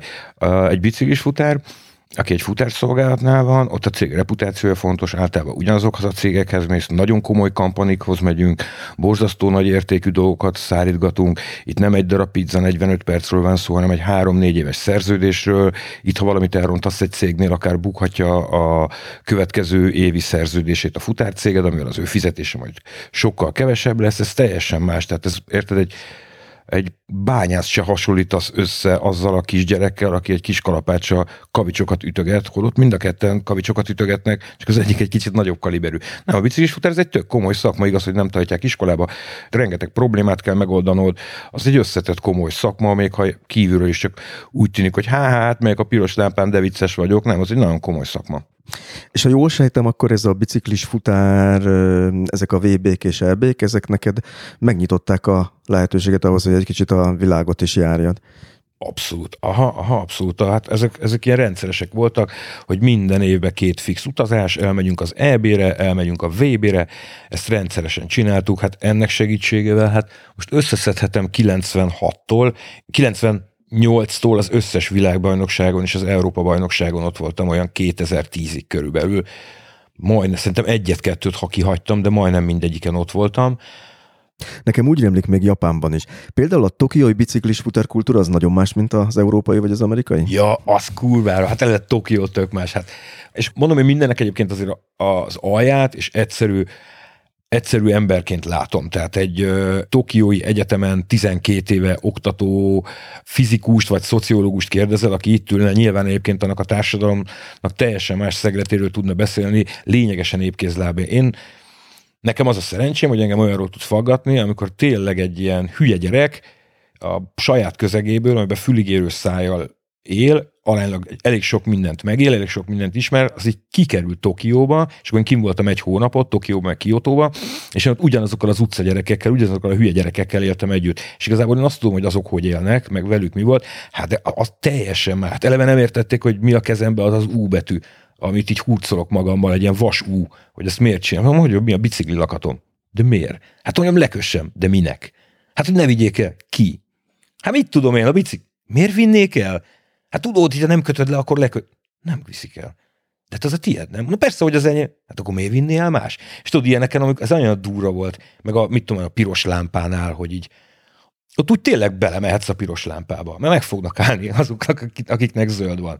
És ilyen szórakozásokat így lehet csinálni, hogy odamész egy marha hosszú sor elejére, és beállsz ilyen fehér európaiként. És így nem szól át senki. Úgy kicsit, és az van, hogy az van a szemükben, hogy így, ah, Csóri, ezt nem tudja a szabályokat. Tehát nem azért, hogy Magyarországon egyből szegény. kaptál egy tockó. Igen, á, szegény, ez nem tudja a szabályokat. Na mindegy, kifizeti, akkor majd megy tovább a sor. Nekem, érted, a Falkmiksa utcából, az Lipótvárosból, volt hentesként, biciklis futárként ezeket így megélni, ráadásul nem olvasok utána az ilyen dolgoknak, nem nézek utána, a lehetőségem sincsen, azért egy csomó utazásom még az internet előtt volt, tehát az én, az én ilyen kultúrsokjaim, azok sokkal súlyosabbak, vagy sokkal súlyosabban élem meg őket egyébként, mint egy tudatos utazó. Én azért nagyon tudattalan utazó voltam, és ez nem direkt van, hanem azért, mert alapjáraton egy ilyen ember, ilyen hülye, ilyen utcagyerek vagyok, és akkor ez így kikerült Tokióba, ott lerakják, és ott állsz így a hátizsákaddal, és akkor arra így nem gondolsz, hogy oké, okay, majd akkor megvan a cím, hogy hova kell mennem, meg az a csávó, akinek, akinek fogok lakni, mert az úgy le lett levelezve, de hát én nem gondoltam, hogy itt Tokióban nincsen cím. Nincs cím. Nincs. Ott ilyen háztömbök vannak, vagy nem tudom, és akkor le van írva, hogy nagyjából hol van, de ott a legtöbb névjegykártyán van egy ilyen térkép, hogy melyik legnagyobb felhőkarcolóhoz közel van az az épület, onnan egy nyíl, és akkor ott állt, hogy akkor most mi a retket csináljak? Hát egy, nem, és ott, ott vagy egy 20 milliós vár, de persze mit csinálják az ember? Hát semmi, megkeresem az első törzskocsmát találtam egy olyat, ahol beszélnek angolul, ugye a belvárosban azért elég nehéz, és akkor találta egy kocsmát, ahol így lehet tudni, hogy oda járnak be biciklisek, akkor kérdés, akkor csak meg lett az a csávó előbb-utóbb. Szóval azért úgy kiderült. 20 milliós városban megtaláltad ezt az embert. Összehordja a szél a korhatleveleket. Ezek úgyis összetalálkoznak az emberek. Ma utána ez a csávó mondta, hogy itt lakom a szomszédba, és bicikliztünk 35 percet. És hittem, hogy leszáll a fejem. Mondom, te én tényleg itt fogok lakni? A belvárostól 35 percre hülye vagy? Akkor kérdeztem, hogy melyik belváros, mert hogy abból 7 van, azt hiszem kb. És akkor hát igen, onnan igen, és akkor utána vettem egy Tokió térképet, és akkor így realizáltam, azt a kurva, ez mi ez a város ember? Tehát az tényleg nagyon durva volt, hogy ott így játszottam olyat, hogy egy irányba elindultam, három órát bicikliztem nyíl egyenesen egy irányba, majd kitotóztam, hogy hol vagyok a térképen, és akkor ilyen délutáni egy ilyen kis túra, hogy visszaérjek, és hát így érted, egy ilyen izét mentem, egy ilyen új hegynyit, vagy nem tudom mennyit mentem a közepétől. Az tényleg nagyon, és akkor letettem arról, hogy én valaha ezt a várost megismerem. És akkor nem is próbálkoztál ott bizigli futárkodással? Á, hát hú, hát eleve senki nem, most már nem tudom, hogy mi a szitu, de akkor tényleg nagyon kevesen beszéltek angolul. Nagyon-nagyon egy, egy ilyen baráti társaságban egy csávó volt, aki tolmácsolt, aki úgy, ahogy kb. mint én. És akkor egy csáv volt, egy baráti társaság, aki tudott angolul, és akkor általában azt fordítgatott a többieknek. De hát az, hogy te japánul, meg eleve, hogy írnak már, milyen hülyeségekkel. Hát te semmit nem tudsz elolvasni. Nem, tök esélytel majd, hát ez tök más kultúra. Oda úgy nem lehet beállni, csak futárkodni, ott azt így nagyon meg kell gondolni mint mondjuk egy európai. De meg hát az egész ilyen tök kreténség, hogy nem lehet dohányozni sehol, nyitott térbe, utcán nem juthatsz rá egyáltalán. Ezért a kocsmákban egy csomó helyen bent lehet dohányozni, és kint meg nem. Bemész a kocsmába, megdulla, megfulladsz a cigifüsttől, de a kertben nem lehet rágyújtani a kert helységébe, mert hogy kint nem dohányozhatsz, csak ilyen dohányzó fülkékbe. Meg egy csomó ilyen iszonyú, ilyen, ilyen furcsaság volt, amit így megélni, mert ezért én közel se szeretnék ilyenbe élni, de ez mondjuk, mondom, ez köszönhetően annak, hogy hova születtem, én, én iszonyatosan közvetlen ember vagyok, én hangos vagyok, én ilyen hacacárénak élek, én tényleg ez az ilyen Montmartre tempót így, így tényleg, amíg így visszalábam, vagy a szívem, én ezt a Montmartre tempót ezt nagyon szívesen tudnám csinálni, de hát ott kint az így teljesen esélytelen, az egy ilyen, ugyanakkor meg, hogy attól független, hogy mekkora pojátsza vagyok, azért azt úgy nem nagyon szeretem, amikor egy röhögnek rajtam. Persze, ha a, a, a Kegyelem 2 koncerten fönnállok a színpadon, akkor... A Kegyelem 2 a te együttesed? Az az én zenekarom. Hát nem csak az enyém, mert négyen vagyunk benne, de az ilyen jelentős részét viszi az életemnek a kegyelem kettes. Hát ez így jelenleg szerintem így Közép-Európa talán egyik legjobb zenekara. Nagy valószínűség szerint most mindenki rá fog keresni az interneten, nagyon remélem, és meg fog lepődni, hogy mennyire durvájuk vagyunk. És ö, ott persze fönn vagy a színpadon, akkor azt kell, hogy az emberek vagy röhögjenek rajtad, vagy bármit úgy stimuláld őket. Az se vagy egyébként a hülyeség, de alapjától én normál életemben ezt úgy nem nagyon szeretem, amikor, és ott kinn azért úgy állandóan megnéz megnézték az embert. Tehát amikor olyan helyen jársz, ahol nem szokásos, hogy egy kicsit az átlagnál hülyébben felöltözött, európai magassággal rendelkező, és akkor így megbámulnak, én azt úgy, hm, úgy van olyan szitu, amikor élvezem, de azt szeretem azt a szitut én generálni, nem pedig alapjáratomba. És a magamat meg nem mondom olyannak, hogy tehát nem vagyok én valami olyan híresség, vagy olyan szerep, hogy ez így hozzájön az életemhez. Tehát, hogy engem úgy ne elbámulgassanak. Ma- magadat kigúnyolod, ha kell. Ja, de hogy más mondja, azt nem tűröm el. Így van. És a, mondjuk, amikor hazatelefonáltál, és azt mondtad a főnöködnek, hogy figyelj, Spenót, jól mondom? Igen. És figyelj, Spenót, én most nem jövök vissza a másfél hónapig, akkor nem Kérdez, volt egy ilyen káromkodás a de, másik oldalról, hogy ne hülyéskedj, mert te itt de dolgozol? ez megtörtént, csak a Lackóval. Uh-huh. Persze erbeszélgetéssel, mert nem volt pénzem, de ez megtörtént a Lackóval New Yorkból. Hogy figyelj, bupáj kimaradnak még három hónapig, én is. Nem. De hogy nem. Na, és akkor ment az alkut, na jó, akkor egy hónap, másfél hónap, és akkor úgy levittük. De mondta, hogy na, hát ez kizár dolog. Akkor már tökre a HP-ba dolgoztam, akkor már dispatcher voltam, az is lehet, hogy már... Mi a HP? Hajtás-pajtás rövidítése. Oh kitaláltam és akkor, volna. És akkor már dispatcher voltam, és hát itt tök szükség volt a munkámra, ráadásul a futárszolgálatban azt lehet tudni, hogy a tél az a legdurább időszak, tehát hogy decemberben a decemberi szabadság egyszer engedélyezett, akkor engedélyezett a decemberi szabadság, ha meghaltál. És azt bizonyítani tudod. És mondta Lackó, hogy nem, és akkor kitoltuk valameddig, és akkor nyilván akkor hazajöttem, de ez konkrétan, amit most mondtál, ez így megtörtént. A hajtás-pajtás és akkor itt most teszek egy nagyon rövid oldalvágást. Még mielőtt bármelyik hallgató arra gondolna, hogy a hajtáspajtás cég finanszírozza ezt a műsort, vagy támogatja, ez nem így van, csak hát a te történeted az pont olyan, mint hogyha Bill Gatesről beszélgetnénk úgy, hogy közben nem szabad megemlíteni a Microsoftot, és majd kitérünk erre a cégre is egy kicsit, mert nagyon érdekes más szempontból is, nem önmagában a cég miatt, hanem amit megcsinált és ahogy megcsinálta, de ugye itt arra akartam kiukadni, hogy itt a cégnek a, az irányítói veled egyetemben létrehoztak egy sokkal szélesebb mozgalmat, ugye ez volt a Critical Mass. Igen. Mikor indult ez? Hát ez szerintem ez két, nem tudom, már az a baj, hogy ide már tényleg a kükü memóriája kéne. Kett, mondjuk 2000 Hozzávetőlegesen. Igen, úgy elkezdtünk akkor már úgy mozgalmárkodni, és akkor elkezdtünk már ilyen bringás felvonulásokat csinálni, de azért olyan nagyon-nagyon-nagyon üzenet nélkül, úgy kicsit igazából magunknak, és volt egyszer a Demszkinek valami elszólása, amikor azt mondta, talán akkor, amikor a szeptember 22 a, az Európai Mobilitási Nap, illetve az autómentes nap, amikor tett valami ilyesmit, hogy nem zárja le az Andrási utat, mert az, az autómentes napon, mert az nagyon gátolná az autók mozgását. Ágy valami ilyesmi, tök minden szokásos baromságot. és hogy tegyük tudomásul, hogy Budapestből soha nem lesz Amsterdam. Most lehet egyébként, hogy itt keverek egy-két elszólását, és egy-két hónapot ugrálok, de hogy így, és akkor azért mi nagyon kibuktunk. Nem, nem a fasz, nem.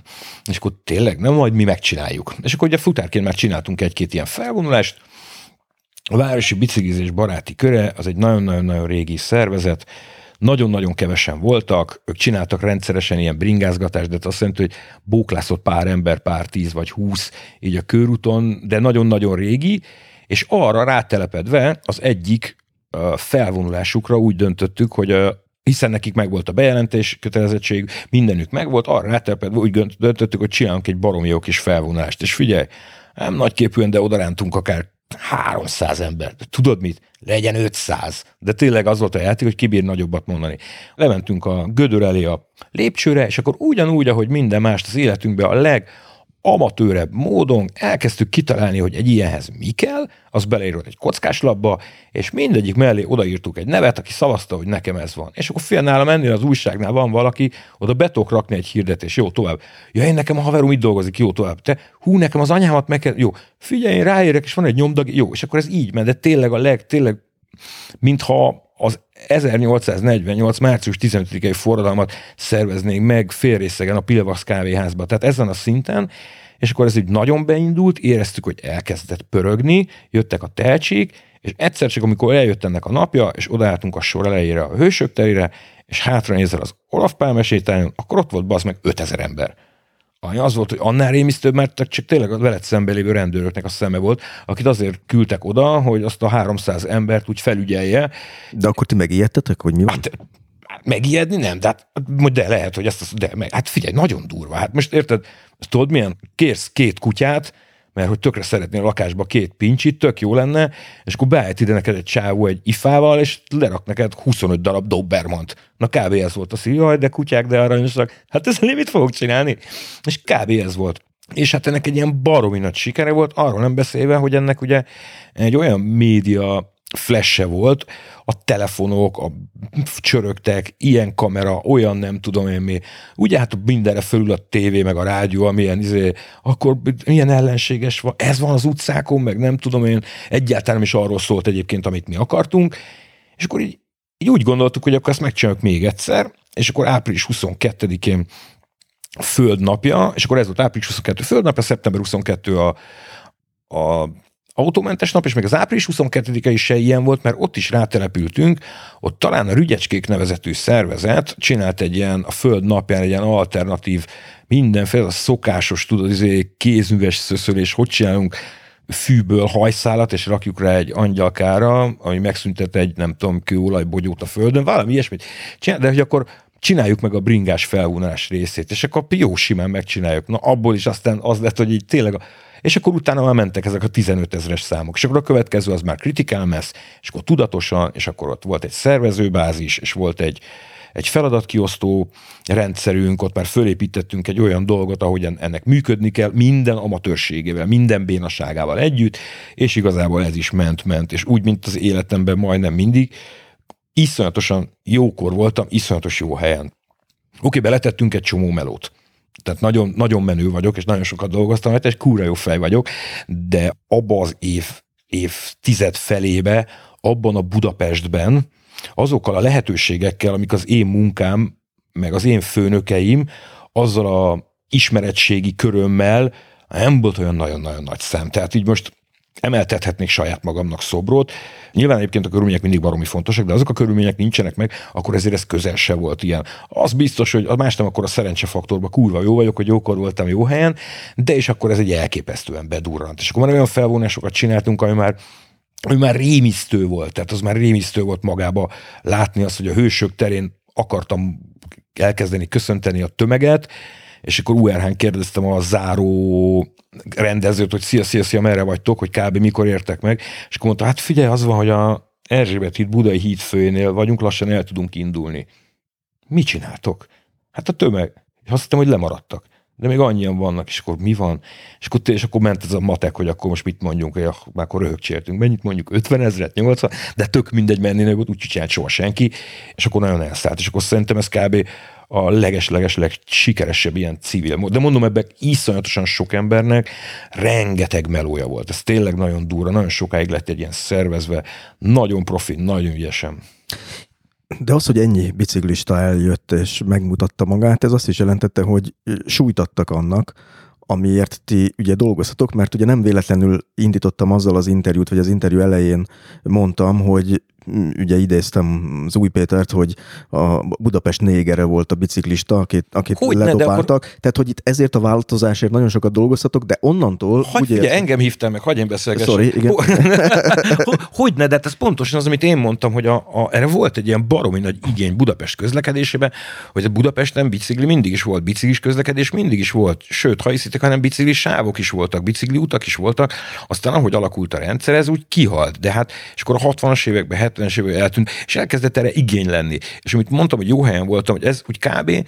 úgy összeért azzal az igényel, hogy elkezdett a város olyan szinten mobilizálódni, hogy az embereknek volt valami mini mozgásigényük, végre ezt az ilyen kádári undormányt le tudták magukról hántani, arról nem beszélve, hogy megvolt ugye az a fajta az a fajta ilyen korszakváltás, hogy azok az emberek jöttek előre, vagy azok az emberek nőttek föl, akikben már megvolt az a fajta modernizmus, vagy ilyen, ilyen változás képesség, ami előtte nem volt, és akkor ez, ez kihatása volt ugye rengeteg más mindenre, legyen az tudomány, a könnyűzene, akármi, de ugyanúgy a közlekedésre, ugyanúgy a mobilitásra, ugyanúgy a, a helyváltoztatásra is, és igény volt a kerékpára. Tehát az emberek nem azért ültek át a kerékpára, mert ifjú Sinka Károly, ott tehát egy furkos botta, és ha nem ülsz rá a bringádra, akkor ma jó nyakszírten verlek. Az ember azért rá a bringájára, mert erre igény volt. Majd amikor rájött, hogy ez mennyire kurva jó, akkor elkezdett téríteni, de ez se olyan nagyon durán, csak úgy meg a haverjainak, vagy nem tudom én mi, és akkor ebből is egy ilyen coolság lett, és akkor elérkezett az a szint, hogy aki bringával járt, az egy kicsit más volt, de már nem a pejoratív más volt, hanem egy kicsit ilyen pozitív más volt, hogy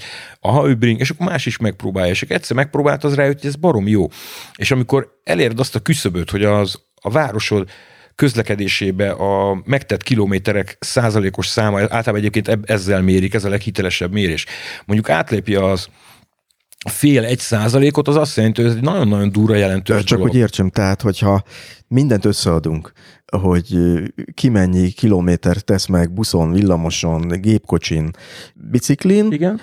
Ha ezt az egészet összeadjuk, mondjuk Budapesten egy Ez év alatt jön egy szám. 100 kilométer, hány százalékot mivel, uh-huh. mivel tesznek meg? Értem. És volt olyan például, amikor Budapesten az 5 százalék volt a kerékpározásé. Egyébként van olyan része belvárosnak, ahol ez még magasabb. Ez jó számnak számít?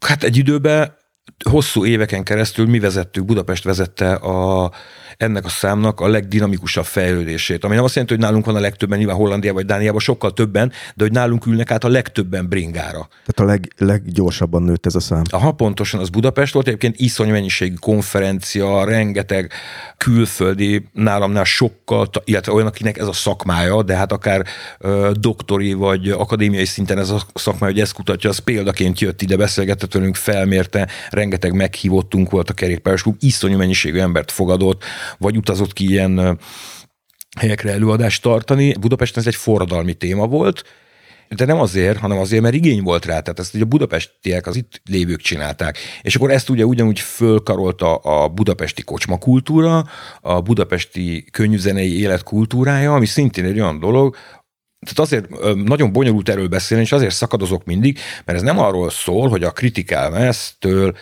kerékpáros lett a város. Itt egy olyan kocsmakultúra alakult ki ebbe a városba, ami azért nagyon-nagyon kevés városban alakult ki, és az, hogy az egyik kocsmába átmenjél a másikba, majd utána elmenjél egy koncertre, majd egy másik koncertre, majd a ötödik kocsmába, az egy ilyen teljesen standard szórakozásá vált embereknek, már pedig, hogyha ez az öt helyszín ugyanott van, és a kiindulási pontod is ugyanott van, meg a hazatérésed is, ami jó esetben egy, ha nagyon menő vagy, akkor kettő, és ez is ugyanott van, akkor ez tényleg bringával a legpatentebb megcsinálni.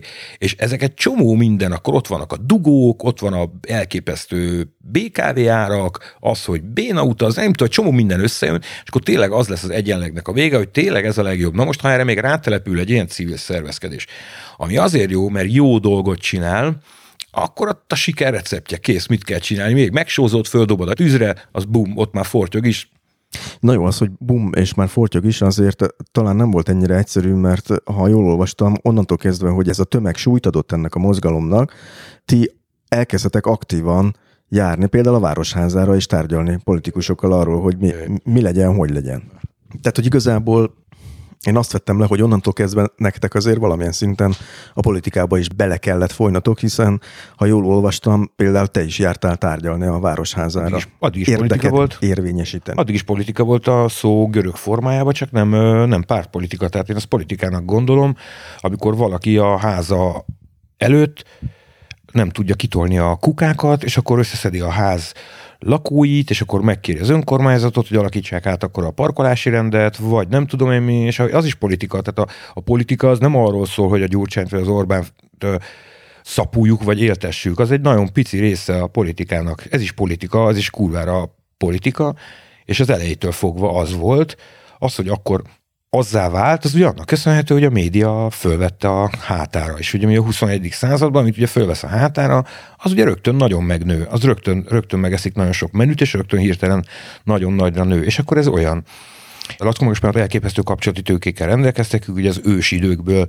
rockzenei múltal rendelkeznek, mindenkit ismernek, mindenki ismeri őket. Hát érte, tudjuk, hogy régi ETA szám címírókból lettek ugye államtitkárok, és akkor egyszer csak valahogy összehozta, hogy az akkori főépítész talán, vagy főpolgármester tanácsadó, én nem tudom, mindegy, valaki azt mondta, hogy oké, okay, jó, üljünk be az irodába, és akkor ti vagytok a szak, hiszen ilyen szakemberek nem voltak, azok, akik várostervezést, kerékpározást, valami ilyesmit oktattak vagy tanítottak, azok olyan 70 éves bácsik voltak, a fasz nem is voltak ilyen, nem is, nem is volt ilyen, tehát ez, ne, ilyen, ez nem létező dolog. Közben Nyugat-Európában ezeket tanítják. Hát iszonyú mennyiségű szakkönyvet olvastam erről, ahol egyébként tök vicces, hogy olyan dolgokat állítottak olyanra, hogy na ezt tényleg nem szabad megcsinálni, meg az a lehető legrosszabb infrastruktúra, ami mondjuk Budapesten megépült azért, hogy mutassák, hogy ők szeretik, és ez szóval ilyen vicces dolgok. Tudsz erre példát mondani? Az András útnak az előző fajta kerékbe, az minden valamire való épkézláb szakkönyvben benne van az, hogy na figyelj, ilyet tényleg ne csináljátok, mert ez a pénzkidobáson kívül arra jó, hogy még jó sok baleset legyen. Mert hogy ott úgy volt ugye, hogy a parkoló autó sor és Mert... a járda közé tettek Aha. be a biciklisávot. Jó az, eldugva. Az, az miért nem volt jó? Hát mert senki nem lát semmit. Az, a, a, a gyalogosok nem látják a, a bringásokat, az autósok nem látják a bringásokat. Mint a zebrán átkelő aha, aha, a kiszálló emberek jobb oldalt általában nem néznek bele a visszapillantó tükörbe, a bringás nem számít, hogy kinyitja, ráadásul összes jobb arra kanyarodó egyáltalán nem gondolja, hogy ott van, ráadásul vagy fa, vagy autó még takarja is ezt. Az egész egy ilyen katasztrófa, és a sebességkülönbség az meg hiszik, hanem az emberek, az a kerékpáros és a gyalogos, illetve a kerékpáros és az autós között majd a legesleg durvább a közlekedésbe. Pont az a része a kerékpáros a közlekedésnek, akit kurvára kell látni minél jobban eldugod, az annál balesetveszélyesebb lesz, hiszen annyira gyorsan kerül oda, hogy ott már, ott már a reakcióidő az gyakorlatilag nem működik, és ez egy olyan fajta közlekedési eszköz, ahol teljesen mindegy, hogy ki a hibás, te caklipakli 120 kg vagy, az meg másfél tonna. Neked volt baleseted? nem szeretek erről beszélgetni. A rendőr se kérdez meg, hogy azért lőttél már hasba embert? Milyen érzés? Vagy a bíróval se, hogy figyelj, te amikor azt halára ítélted, milyen volt belenzi a szembe, hogy tudod, hogy majd meg fog dögleni? Tök mindegy, ilyen van egy szakmád, Egyébként, ja, volt, nem olyan durva, de én, én nagyon szerencsés csillagzat alatt születek, de nem jó, amikor egy, egy ilyen beszélgetés, ahol ez a topik, az abba az irányba megy el. Tehát szokták kérdezni, hogy mennyire veszélyes, és csoda, hogy ezt nem tetted föl még ezt a kérdést, ami egyébként big respect ezért. Egyáltalán nem az ha van egy szakmád, amit űzöl, egyébként, de neted, vagyok. Nem, ha egy, van egy szakmád, amit űzöl, és azt megtanulod, akkor abban kurva jó vagy. Nincs annál veszélyesebb dolog. Képzeld azt, hogy 120 méter mélyen egy lyukba szenet bányászol egy kalapáccsal, és akkor hülye vagy, hát rádomlik, miközben egy szénbányász elmondja neked, hogy oké, okay, nyilván meghalnak, de, de vannak olyan nehéz feladatok, amik a, a külső szemlélőként ez nagyon durva, azt el is hiszem, hogyha fölültetek egy, egy bringára egy embert, és megmondom, innen ide vigye el ennyi idő alatt, akkor az neki nagyon veszélyes lesz, de egy profinak azért ez nem annyira veszélyes. Tehát ez nekem ez a munkám, nem szeretek beszélni egyáltalán a balesetekről, meg a statisztikákról, de ha valaki megtudná, hogy mennyi baleset van a hajtáspajtásban, a megtett kilométer hány emberre, ami tényleg több százezer kilométer szám, a nagy valószínűség nem az, hogy csodálkozna, hanem nem hinnél, hanem azt mondaná, hogy kamuzok. Hogy ez mennyire kevés. Nem ütik el az embereket. Na de hogy a politika. És az van, hogy amikor Lackó azt mondta, hogy be lehet menni, és az ember meghívott, akkor volt az, hogy képzeld azt a forradalmárt, aki ott van egy várkapu előtt, ütiveri, ütiveri, be kell menni, nem megy, akkor dobáljuk meg ezzel, nem megy, akkor még több embert, vagy nem tudom, és ezt csak kinyílik az a kapu. És akkor ott állsz, hogy na most what the fuck mit kell itt csinálni? És akkor ugyanabban a csóró Szerádba valószínűleg előtte még be is basztál a Hawaii vagy kocsmába, jó, másnaposan büdös szájjal bekerülsz a főpolgármesteri hivatal tárgyalójába, ahol tök hivatalosan megkérdeznek tőled dolgokat. És akkor onnantól kezdve elkezdődött egy ilyen komoly kommunikáció, abba beléptek olyan emberek már, mint például a Jászló János nyugodjék békébe, aki ezzel foglalkozik, mindenki ismeri a nevét. Ő ilyen papánk volt, ő nálunk az idősebb volt generáció, de ő tökre felvette a hátára ezt a kerékpáros dolgot, és akkor ő ezt abszolút szakmai, kressz, ilyen szempontokból tekintette, közel se állt az én punk forradalmán mozgalmamhoz, ez a Magyar Kerékpáros Klubon belül ki is teljesedett, és akkor elkezdődtek szakmai viták, elkezdődtek szakmai egyeztetések, és ami baromi érdekes volt elsőre, hogy el lehetett kezdeni például azt a fajta adokkapokot, azt a fajta, hozzáteszem, kultúrát és civilizált veszekedést, amit egy igény okoz. Tehát amikor én, mint kerékpározási felelős civil, megfogalmazok egy igényt, ami én szerintem jó egy városnak, jó a társadalomnak, jó a környezetnek, arra milyen ellenigények érkeznek. Az nagyon fontos, hogy nem szabad egyből átmenni támadásba, hiszen benne van a pakliba, hogy nekik van igazuk. És amikor én ormótlan baromságokkal jönnek az ellenoldalról, akkor azokat szakmailag le lehet mosni, ha értelmes ember a döntéshozó, akkor azt elfogadja, és akkor mindenki azt gondolja, hogy így működik a világ. Egyébként kúra nem így működik, de mindegy.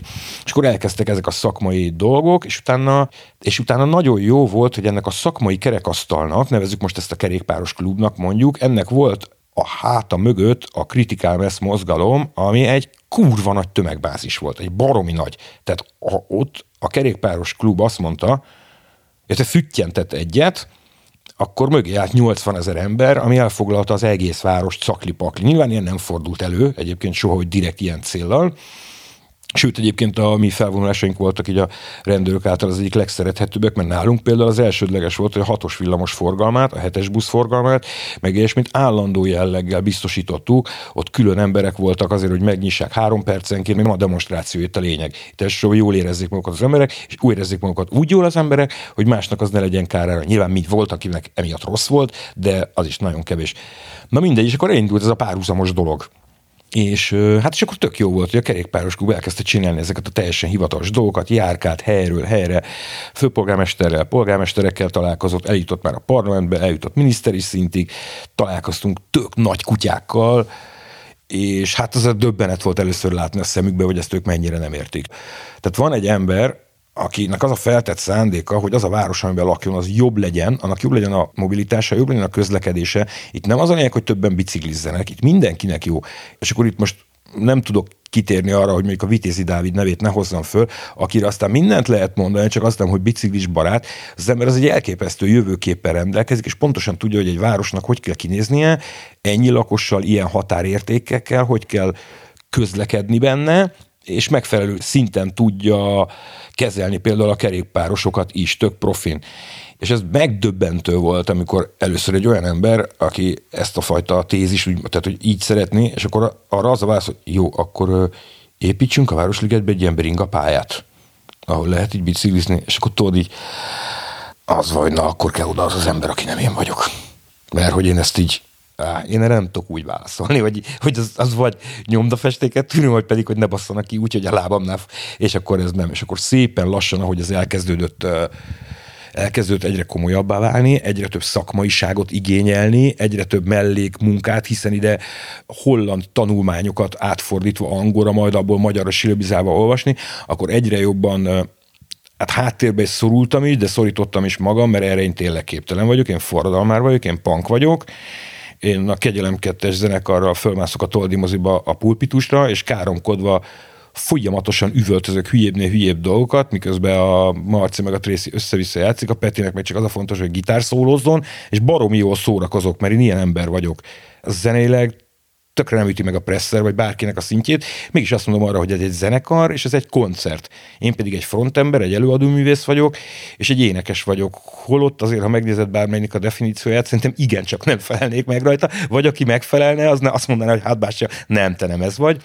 És akkor kiderült, hogy én erre alkalmatlan vagyok, és akkor egyszer volt egy ilyen baromi nagy törés, hogy át kellett alakítanunk. Ugyanis az történt, hogy a kritikálmesz emberek, akik elő vannak, az a pár, az döngeti a mellét, hogy mi mi istentelen hatalmas dolgot viszünk véghez, benne vagyunk a rádióba, benne vagyunk a tévébe, anyukám, apukám baromi büszke volt rám, hogy mindig látott az RTL klubba, meg mindig ott vagyok az újságon, és akkor a nagy sinya miket csinált, miközben rég egyet a világon semmit nem csináltam, csak annyit, mint Petőfi Sándor, hogy fölmásztam a múzeumra, azt elmondtam a nemzeti dalt, vagy a 12 pontot, vagy ki tudja, hogy melyiket, mert most már ugye egyik se biztos, hogy bármelyiket is, vagy mind a kettőt, de hogy annál többet én nem csináltam az ügy érdekébe. Viszont ettől a szakmai szervezet olyan vákumba került, hogy nem tudott maga mellé állítani például egy épkézlebb normális mérnököt piaci fizetéssel, aki ezeken a szakmai tárgyalásokon részt tud venni, aki egy-egy döntéshozóval szakmailag úgy tud egyeztetni, vagy egy-egy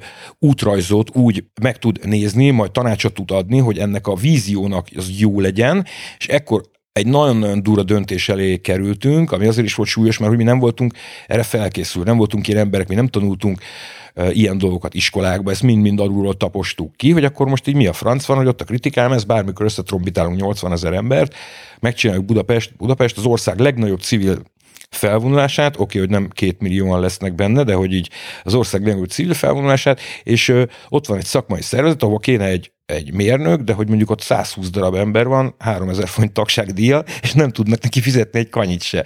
És akkor ugye el kellett kezdeni baromi okosan ezt az egész dolgot átalakítani. És akkor most így ez van, hogy én most így azért nem annyira, mert most szerintem annak így nincsen ideje, nem kell. Hát eleve már ez úgy megtörtént. Tehát, hogyha nekem lenne unokám, ami nincsen sajnos, akkor itt az oktogonon, de mondjuk a hugomnak a kisgyerekét, azt úgy ráültetném az oktogonon a térdemre, és akkor így mutogatnák egyenként minden bringásra ki elmet, hogy nézd meg az is, nézd meg az is, na nézd meg az is, na nézd meg az is, na nézd meg az is. És akkor úgy így nekem ez a, ez a győzelem, de most így szerintem arra nincsen szükség, vagy nem kell, hogy így több százezer embert oda varázsoljunk valahol bringával, mert ez így megtörtént. Ez a város ez átalakult. És ezért is hoztátok meg azt a döntést, hogy ha jól emlékszem, nem biztos, hogy jól emlékszem, 2013-ban fejeződött. Ez akkor volt az utolsó, 2013-ban volt az utolsó Critical Mass.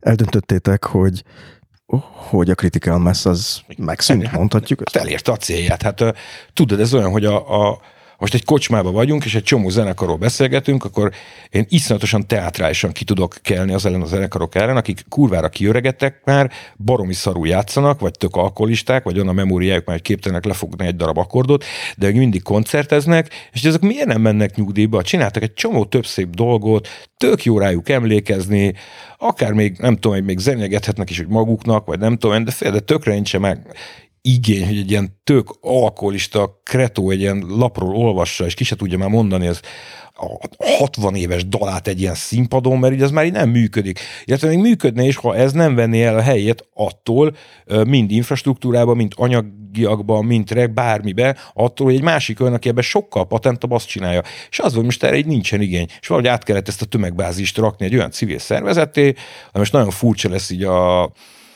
az egyenlőséggel, ami mondjuk a Magyar Autóklub, ami egyébként Magyarország egyik legnagyobb súlyosabb ilyen szervezete, de hogy kellett csinálni egy ilyen olyan klubot, egy olyan civil szervezetet, ahol pénzt fizetnek, és ennek a civil szervezetnek vannak olyan dolgozói, akik ezért dolgoznak, és szakmailag. És közel se jó az az álláspont, hogy mindegy, de legyen ott egy mérnök, hanem nem a legjobb mérnök legyen ott, de a legjobb mérnök az elmegy valahova dolgozni, ahol nagyon sok pénz kell, tehát mit csinálunk? Még több pénzt szerzünk, hogy a legjobb mérnök a leges legtöbb pénzért dolgozzon nálunk, mert az lesz a nagyon menő, az lesz a hiteles, és így lesz csúcs az egész. És akkor elkezdett elmenni ebbe az irányba. És akkor utána ez vált át erre az iBike Budapest mozgalomra, ahol egyébként, tehát része vagyok, mert segítek, ez ezt nálam nagyobb pojáca még mindig nincs abba a bandában. Tehát én kiállok egy mikrofonnal a Városligeten, akkor én még mindig azt odaverem, és jobban, biztos van nálam jobb egyébként, de abba a bandába én csinálom a legjobban. De hogy ott azért kell, hogy jöjjenek az emberek, lépjenek be, fizessenek pénzt. Nem azért, hogy mi kurva gazdagok legyünk, mert egy kanyi nincs belőle, hanem azért, hogy oda minél több pénzt Ebből semmi pénzt? Egy bűnös kanyit sem. Soha se, egy fillért se de az benne van a pakliba, hogy például nekem olyan főnökeim vannak, hogy én a men, a munkaidőmben, a munkahelyi infrastruktúrán szerveztem a kritikám ezt. Amit mondjuk egy, nem tudom, egy siemens vagy nem tudom, hogy rájött volna egy főosztályvezető, hogy alatta a csávó saját koncertjét szervezi azokon a telefonokon munkaidőben biztos úgy picsárugják, hogy a faladja a másikat. Nekem meg ez majd, hogy nem azt nem is, hogy ukászként volt kiadva, de hogy ez igen, ez meg volt engedve. Nyilván persze itt vannak ugyanolyan profitorientált gazdasági kérdések, hogy de azért a cégnek a kárára nem menjen, de nekünk ez meg volt engedve. Arról már volt szó, hogy ugye nagyon sokan ültek át biciklire, meg tulajdonképpen ez egy sikertörténet Budapesten, de tudnál pár olyan dolgot mondani, amivel a város még nagyon adós a budapesti biciklistársadalomnak, hogy minek kéne itt megvalósulni ahhoz, Koncepciónak. Hogy... Aha. Tökélet. Tudom, hogy ez olyan jó szó, amit mindenre rá lehet durrantani. Nincsen koncepció. Tehát, hogyha ha megnézed, hogy bármi az utóbbi két-háromszáz évben hogyan épült egy társadalomba, akkor az, hogy az az aránylag okos emberek, akik ezzel foglalkoztak, összegyűltek és leraktak egy koncepciót, egy baromi hosszú távú koncepciót, egy oktatást átalakítást, egy egészségügy átalakítást, egy teljes nyelvhasználat átalakítást, vagy hogy mostantól jobb kezesből balkezes legyen a közlekedés, mert úgy döntöttek, hogy az így nagyon jó. Nincs koncepció. Attól, hogy lesz száz méterrel több kerékpárút valahol a városban, attól nem fog hanyat tesni, az se jó, se rossz. Tök szép nyilván át lehet adni, meg azt hiszi a politikusok, majd a bringások rá fognak szavazni. Ha bezárnak egy kerékpárutat, akkor lehet hőzöngeni, de igazából attól se lesz se több, se kevesebb kerékpáros, az se érdekel a bezárek. Itt a koncepciót hiányolom, az, hogy az teljesen egyértelmű, hogy ez a pálya, az teljesen egyértelmű, hogy ez a jövő, ez a vonal, az a fajta nagyvárosi kép ideális az embernek, abba érzi jól magát, amiért például mi is küzdünk, vagy mi is harcolunk, vagy á, ez olyan bén, bén szó, nem, ami, tehát úgy nagyjából mindenki tudja, hogy hol szeretne élni, kicsit nyilván lejjebb kell adni persze a kényelmi funkciónkból, de ha már egy közösségben vagyunk, akkor muszáj, de ennek a koncepciója hiányzik konkrétan a, az egész, én nem tudom, az egész rendszer a, az oktatással kapcsolatban, a gyerekek kerékpáros oktatása, a kreszbe, a kerékpározás involválása, vannak olyan dolgok, amik teljes baromságok. Tehát az, hogy mondjuk egy jobb oldalra kisív be egy kerékpáros, mondjuk egy piros lámpánál nem kanyarodhat, az egy teljes baromság. Nyugat-Európában például NSK egy darab kresszabályt vett át az NDK-tól. Az, hogy piros lámpánál jobbra kisív be, még akár egy autó is kanyarodhat, hogyha van egy megfelelő ilyen zöld tárcsa lámpa alatt. És ez bringával nem lehet megcsinálni, ez egy agyrém. Ez egy teljes hülyeség. Egyébként élő példa, hogy mindenki megcsinálja. Ergo minek csinálunk egy olyan szabályt, aki mindenki átlag és a kerékpározással rengeteg ilyen dolog van, de ez is ugyanúgy a koncepcióval kapcsolatban, hogy nincsen a városnak egy ilyen kerékpáros koncepció. Illetve nyilván van, mert elmondják, de hát az bullshit. De tudjuk, hogy működik a politika, mindenre van koncepció, csak annak a 98%-a a hülyeség, a maradék 2%-a meg nincs hogyha mondjuk nem egy ilyen nagyívű koncepcióba gondolkozunk, akkor rövid távon szerinted mi az, amire nagyon-nagyon nagy szükség lenne itt a városban? Az olyan és az hasonló újításokra, mint például a nagykörút kerékpársáv volt, ami szerintem egy olyan extrém győzelem, ami elképesztő nagy rugást adott. Oké, hogy ez párhuzamban jött a Covid-dal, tehát hogy nem lehet csak is kizárólag ebből a szempontból vizsgálni, de rengeteg mérőállomás létesült, folyamatosan darabszámra vértük, gyakorlatilag percre pontosan, és tényleg darabszámra, és olyan elképesztő számokat mutatott a kerékpáros közlekedés, hogy az valami nagyon durva. Tehát az egy olyan lépése volt a városnak. A következő egyébként az, hogy a hidak Pestről Budára, tehát hogy aki nem kerékpárral közlekedik, az el nem tudja képzelni hogy Pestről Budára agyrém elmenni kerékpárral. Komolyan egy bármelyik hídra belegondol, egyiken se lehet átkelni. Illetve át lehet kelni, de vagy zavarom az autóst, vagy zavarom a gyalogost, vagy szabálytalan vagyok.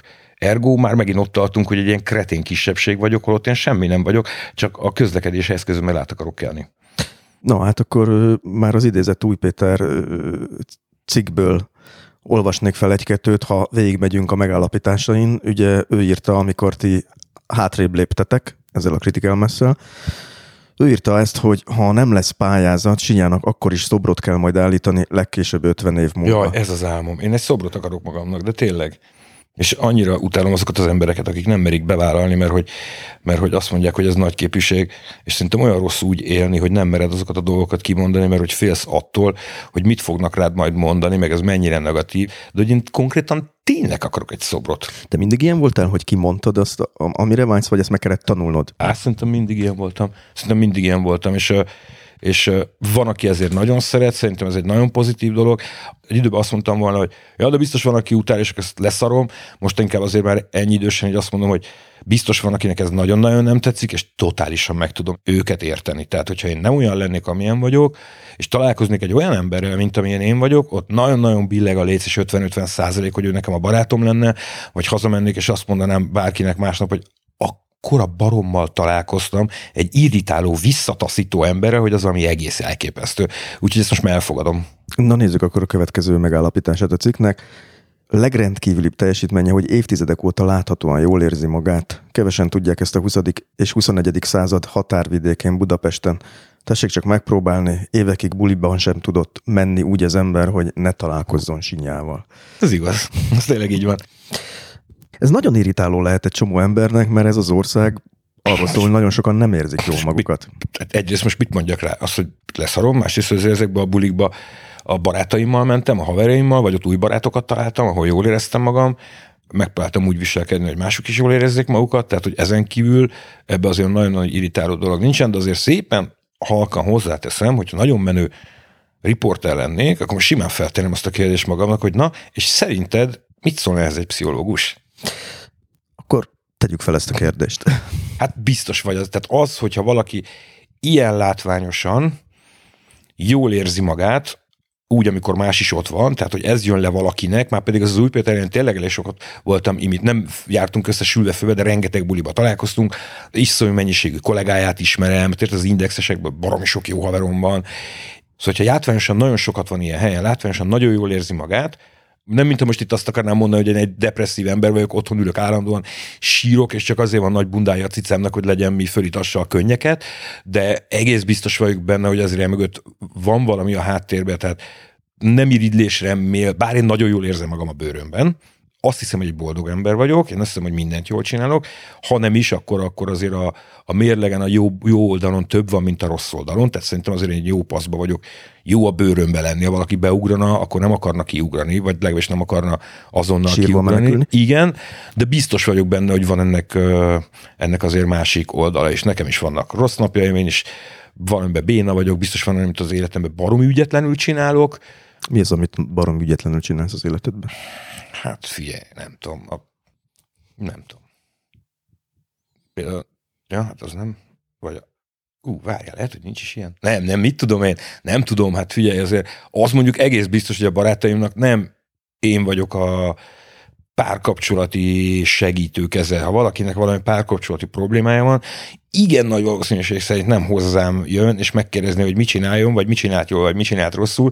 Nem hiszem, hogy az, az rám kell hallgatni, hogy a mellékelt ábra is mutatja egyébként. Abba szerintem nem vagyok olyan nagyon-nagyon-nagyon patent. Meg hát biztos van még egy csomó szó. Azért ez is egy ilyen maszk lehet, tehát ez az ilyen nagyon tudatosan is képtelen vagyok úgy beszélni 30 percnél többet, hogy mondjuk ne káromkodjak benne akár egy finomat, 30 perc alatt meg beszélek mondjuk 15 percnyit, és ha olyan helyen vagyok, ahol ez nem elfogadott, ott is direkt tudatosan csinálom, ez egy kicsit ilyen pankság, az öltözködésemet, azért, azért egy kicsit úgy vannak olyan dolgok, amit úgy direkt úgy olyan polgár pukkazgatok, de igazából mindent meg tudok magyarázni, hogy miért. Híva ők a tradícióknak, pontosan tudom, hogy nem lehet elmenni egy színházba, nem tudom, mackónadrágba, nem fogok felvenni egy esküvőn egy tornacipőt, meg egy, nem tudom én, egy trikót, csak azért, mert meleg van, és megmagyarázni kamuból, de hát nem mindegy, hogy mi vagy. De azért vannak olyan szituációk, amikor feleslegesnek érzem azt, hogy valaki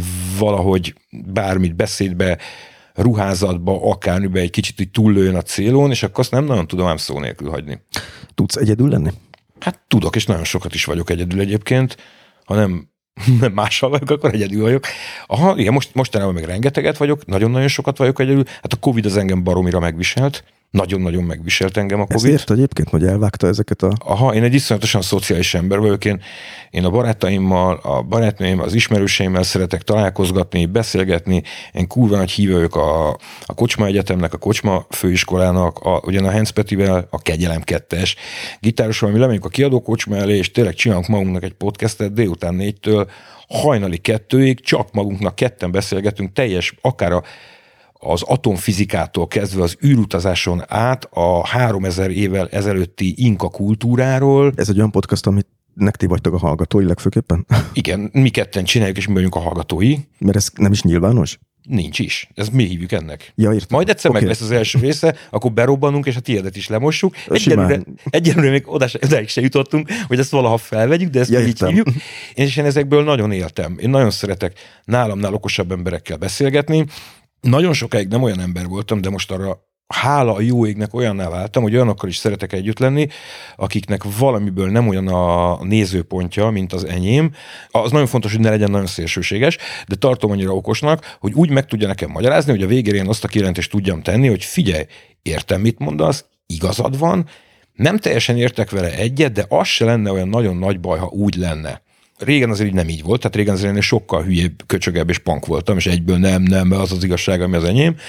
És abban a pillanatban, amikor kitört a Covid, és azt vettem észre, hogy elhagyom az irodát, ahol egyedül voltam, mert mindenki home office volt, én voltam az egyetlen, én tartottam a frontot az irodába, ráütöm a bringámra, minden zárva volt, ránéztem a törzskocsmáimra, mindenhol le volt húzva a lakat, hazamentem, és akkor ott volt a két cicám, és akkor hál' Istennek az eszem volt, hogy egyből vettem egy Playstation-t, elkezdtem játszani, majd másnap reggel ugyanez megtörtént, és akkor így azon vettem észre magam, hogy akkor úgy van ez péntek este is, és akkor este 8 órakor pénteken én ifjabbik sinkakár így otthon ülök. És akkor ember, ez mi? És ennél sokkal súlyosabb az, hogy tudod, mi történt? Hogy szombat reggel meg nyolckor felkeltem. Na és az durva volt. Szombat reggel nyolckor.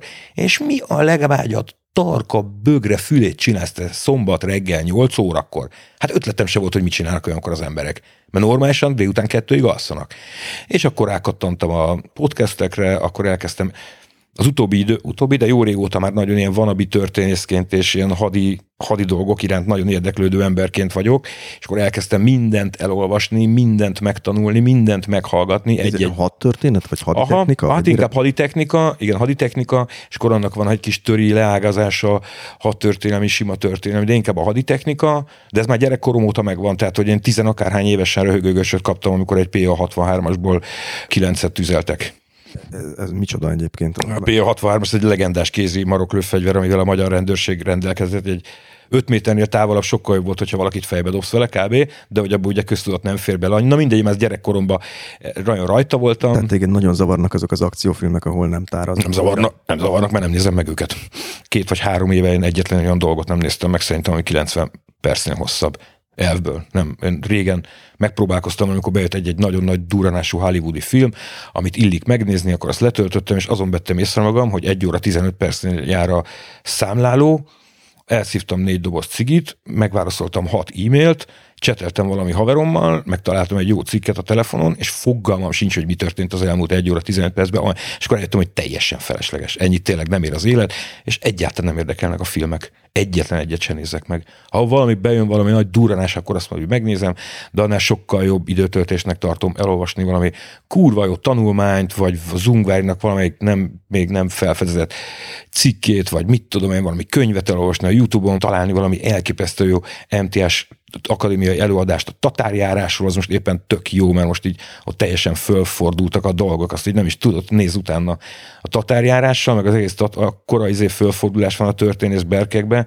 most olyan dolgokra jöttek rá, amit eddig nem, úgyhogy ezt ilyen pár... Követed ezeket a vitákat? Nagyon, aha, hát amit tudok, igen, igen, igen, baromira, egy idő után már megunott, tehát itt tele van vele a fejed, és nagyon jó, meg, és én csodálom azokat az embereket, akik én éltem együtt művészre, történésszel, és elképesztőnek tartom azt, hogy valaki ugyanezt a száraz dolgot megállás nélkül, megállás, 5, 6, 8, 10 ezer, elkép, én erre képtelen vagyok, nekem kell a, akkor szünet, akkor nem ez, de, de egy a Covid van, akkor milyen szünet, hova menjek, nincs ki, ne? és ez engem annyira megviselt, hogy én nagyon kikészültem ettől, de viszont tettem egy fogadalmat, hogy nekem nagyon sok zenész, vendéglátós, szórakoztatóipari, meg ilyesmi barátaim vannak, de rengeteg. Úgyhogy amíg nekik rossz volt, addig én nem panaszkodtam. Mondjuk most neked igen, de hogy addig én úgy megkérdeztek, hogy hát szar, nem találkozok, meg zárva, meg nem tudom, de úgy azért nem nagyon panaszkodtam, de elképesztően megviselt engem, de hát tudom, hogy egy millió ember sokkal jobban, amikor a szociális életed mellett még a, a gazdasági életed is tönkre megy, az biztos baromi nehéz lehet, és akkor tehát aki éppen elveszti a megélhetését, az nehogy már azon fakadjon sírva, hogy jaj, szegény sinya, izé, zárva a kiadó, és nem tud találkozni a Hans Petivel. Nem az az ország legnagyobb problémája, hogy az első Sinka Károly rosszul érzi magát. És ez a haditechnika iránt érdeklődésed az esetleg odáig is megy, hogy te tanulsz ilyen fegyverekkel bánni, lőni? Vagy... Szerintem az összes olyan fegyver előtte már élőbe, amit te valaha láttál ilyen filmekben. Vannak lőterek Budapesten, ahova el lehet menni, van egy, egy ilyen Tumblr közösség, Régen ott volt egy csávó, az is volt egy pár, aki ezzel foglalkozott, akkor egymástak uh, már az átlagnál magasabb szakmai szinten küldözgettünk cikkeket, beszélgettünk, ő elkerült egy helyre, ahol ő lövészoktató volt, minden megfelelő végigment a létrán, és akkor hozzá elmentem, és ez baromi, amikor egy haverothoz mész el lövészetre, mert akkor az nem az van, hogy sikakasz a léc, mint egy brit turista, akit 40 perc alatt lelövet, kicsengeted, hanem akkor az egy olyan, mint egy múzeum, minden fegyverről elmondja, hogy mondjuk nekem azért már van sokról nem kellett, de azért mégiscsak jobb, akkor mondja, hogy most beérkezett ez, meg fú, ne, tényleg, meg tudja, hogy engem mi érdekel, és akkor tankmúzeumokba jártam, minden, időben rendszeresen minden városban, ahol voltam, ott felkerestem, hogy a hadtörténeti múzeumot, vagy valami olyasmi jellegű múzeumot, ahol, ahol ilyen dolgok vannak kiállítva. Például Pekingbe a Pekingi Hadtörténeti Múzeumot azt félig megnéztem, azt amikor hatkor kibasztak onnan, akkor másnap reggel nyolckor visszamentem. Most még nagy bakancslistás a Ruszki Tank Múzeum, de hát azt, azt nem tudom, hogy arra, hogy mikor lesz majd időm vagy energiám, de igen, és akkor az nyilván ez onnan adódott, hogy az én nagypapám, akivel együtt laktunk, nagyon régen, az eszemet se tudom, az minden szombaton fölrengatott engem a hadtörténeti múzeumba, kis kukker koromba, de nagyon pici voltam.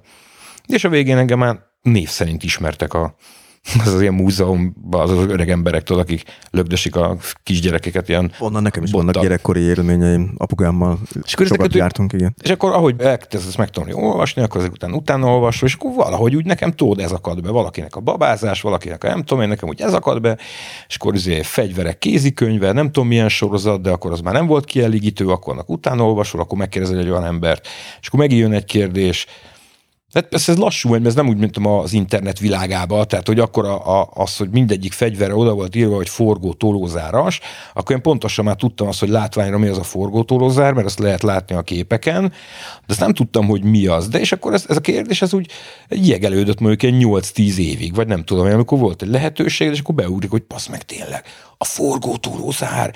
És akkor ma meg már olyan tök jó, mert ma már fölkerül egy ilyen kérdés, tényleg hat darab kattintás, két klik, és akkor megvan a megoldás. Ilyen szempontból én imádom ezt a világot. Imádom.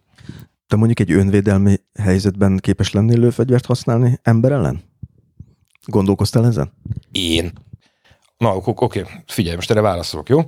Szerintem önvédelmi helyzetben a legmenőbb dolog az a futás. Az nagyon fontos, sportolja, hogy minél gyorsabb legyen, és bárkit le tudjál hagyni, áll egy át olyan szituba kerülsz, hogy majd az adrenalin, meg az, izé az úgyis, úgy senki egy, egy harcművész, nincsenek izé, izommemóriáink, nincsenek beidegzett dolgot, mert tök felesleges rá készülni, ott lesz, ami lesz. A lőfegyverrel úgy vagyok, hogy bizonyos dolgokat bizonyos dolgokért találtak ki.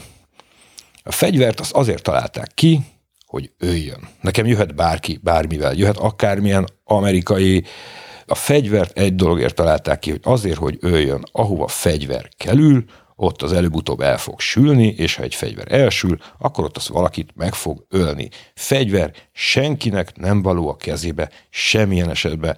Az én elképzelt világomban nincs olyan lehetőség, hogy az én kezembe fegyver kerüljön. Akkor kerülhet az én kezembe fegyver, ha katona leszek, vagy rendőr leszek, vagy mit tudom én, még vápó, meg mit tudom én, kiknek vannak még rá jogosultságai, és akkor azért fogok imádkozni, hogy a lőtéren kívül soha az életben ne kelljen azt elővennem. Úgyhogy én... Te nem tartanál otthon fegyvert? Soha a büdös életemben nem tartanék. Én vagyok az a fajta fegyvereket imádó, aktívan lövöldöző, mindegyiket ismerő, tökre szerető ember, aki a leghangosabban bármikor kiáll teljes fegyver, tilalom mellett a fegyvertartás ellenére. Nem, nincs a fegyvernek egy célja van. Ha az a célunk, hogy öldököljünk, akkor zsír. De akkor kell egy társadalmi konszenzus, hogy figyelj, lehet gyilkolászni, lehet. Bum, mehet a fegyver. Amíg nincs ilyen, addig nem fegyver, nem kerülhet senki kezébe. Amerikában ugye ennek elég jó statisztikái vannak, gyönyörűen kutatott dolog, pontosan meg lehet nézni, hogy hány darab halálos áldozatot követel az a fajta nem fegyver használat, ugye mert azt nem veszük fegyver használatnak, amikor vétlenül elsül, meg lehet nézni. Ezt le lehet bontani a magyar lakosságra, és föl lehet tenni a kérdést. Srácok, akarjátok, hogy egy évben 20-25 kisgyerek homlokon lője magát, mert megtalálta az apukája a fegyverét, ezek mellett 30-40 ember lábon lője magát, ezen kívül félrészegen, vagy beindult, még 40-50 embert lelőldözenek tök feleslegesen, és erre mindenki azt mondja, hogy igen, szerintük ez jó irány, akkor mehet. De addig nem, nem, az fél, nem, fegyvert nem. De nem tudsz elképzelni egy olyan helyzetet, ahol lehet felelős fegyvertartás, mondjuk nem biztos, hogy városi körülmények nem. között, de mondjuk valaki magányosan él egy tanyán, és ott van a fiókban a pisztoly, El, vagy a, figyelj, a puska, hogy el, de el, persze, el, persze, minden besz... Én agyvérzést kapok azoktól a beszélgetésektől, a, nem ettől ezt imádom. Agyvérzést kapok azoktól a fajta beszélgetésektől, amikor nincs olyan, nincs olyan dolog a világon, amiről, hogyha vitatkozunk, annak ne lenne egy ellenérve. Éles példája az internet világa, fölteszel egy kérdést, egy perc alatt googlizol, találsz 50 igent, és 50 nemet. Aztán az, az intelligenciádra van bízva, hogy milyen irányba indulsz el. Nincs olyan dolog, amiben konszenzus lenne százszázalékosan. A föld is lapos valakiknek. Ha most leülnénk ide, és meginnénk 8-10 sört, akkor vázolnék neked egy olyan világot, ahol egy fegyver lenne az oldalamon, egy fegyver a hátamon, azon kívül a lakásba a fala még fölakasztva három-négy, és sétálgatnék a kertembe. De ilyen világ egyrésztről nem lesz, ez egy számítógépes játék, amit kreálunk, és valóban tudunk csinálni olyan élethelyzetet, olyan számítógépes játékot, de ha intelligensen kultúrát keretek között arról beszélgetünk, hogy lehet-e fegyverem, akkor arra azt mondom, hogy nem lehet fegyverem, és nincs ilyen világ, hogy nekem az legyen. Én egyébként hogy is mondjam, el tudom fogadni Imádom, azt, hogy, hogy a fegyverekről beszélgetünk, erre még soha nem volt precedens. Tehát el tudom azt képzelni, és el tudom fogadni azoknak az érvelését is, akik azt mondják, hogy a fegyver használat megtanulása és a felelős fegyvertartás tulajdonképpen az állam részéről egyféle gesztus is, hogy nagykorúnak tekinti a, a, a polgárait. Jó, de ben, oké, de ezt mondom, oké, oké, ennek az az ár, oké, okay, értem, amit mondasz, igazad van, akkor a mondatot úgy tett föl, légy szíves, hogy oké, szerinted ez nagyon jó, és belefér az, hogy évente ennyi és ennyi gyerek homlokon lövi magát, évente ennyi és ennyi nagymamát lelőnek, évente ennyi és ennyi ember töltés tisztogatás közben vállon lövi magát, de kurva jó, hogy felelősek vagyunk. A politikáról is vitatkozhatunk, nagyon-nagyon szívesen, mert imádom, de nem ér azt csinálni, hogy elmondasz egy olyan tényt, amivel esetleg még én egyet is értek, de az mondjuk egy 6-8 mondatos össze összetett rendszernek az első sora, ugyanis akkor elvette tőlem azt a lehetőséget, hogy én téged megcáfoljalak, bár hülyeséget mondasz, mert az 5%-ában mindenkinek majdnem mindenben igaza van, még a lapos földhívők is tudnak olyan dolgot mondani, amire tényleg nagyon, nagyon nehéz azt mondani, hogy ez figyelj, ez nem így van, de az mondjuk a mondanójuknak a 2%-a. Na most, ha az a 2%-nál azt mondja nekem, hogy na de állj, ez szerint azt mondd meg nekem, mert ha igen mondasz, akkor van lapos föld. Én is tudok mondani legalább 10-15 olyan dolgot, ami miatt valaki azt mondaná, hogy de, de, meg én is azt mondanám, hogy legyen. De nem ér, nem, nem, nem, nem erről szól. Nézzük globálisan a rendes keretrendszerekbe A-tól Z-ig ezt a dolgot, akkor az fog kijönni a matek, hogy nem. Aztán tökölődhetünk, nekem időm van, itt maradunk hajnalig még beszélgetni erről a marhaságról, de nem, nincs, nem, nem lesz fegyver a faladon, nyugodjál meg, ha akarsz, akkor menjél ki Texasba.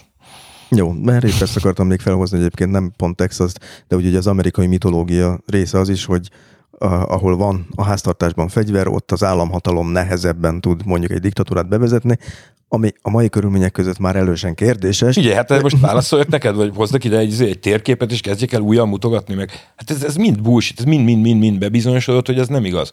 Azért nem, mert akkor lehet könnyebben csinálni egy felkelést. Milyen felkelés lehet, aminek üt? Melyik felkelés üt, ahol fegyverek vannak? És akkor végén eljutunk oda, hogy akarjuk-e azt, hogy megkönnyítjük azt a helyzetet, hogy az társadalmunkban az emberek szanaszét lövöldözik egymást. Most mindegy, hogy ha igazuk van, vagy ha nincsen igazuk, de azt megtanulhattuk, hogy olyan golyót még nem nagyon találtak ki, aminek megmondott, hogy hova menjen, és majd oda fog menni. Általában az nem oda megy. Na jó, menjünk a következő megállapításra. Akkor fegyvertémát és a jól érzi magát bekezdést kiveséztük.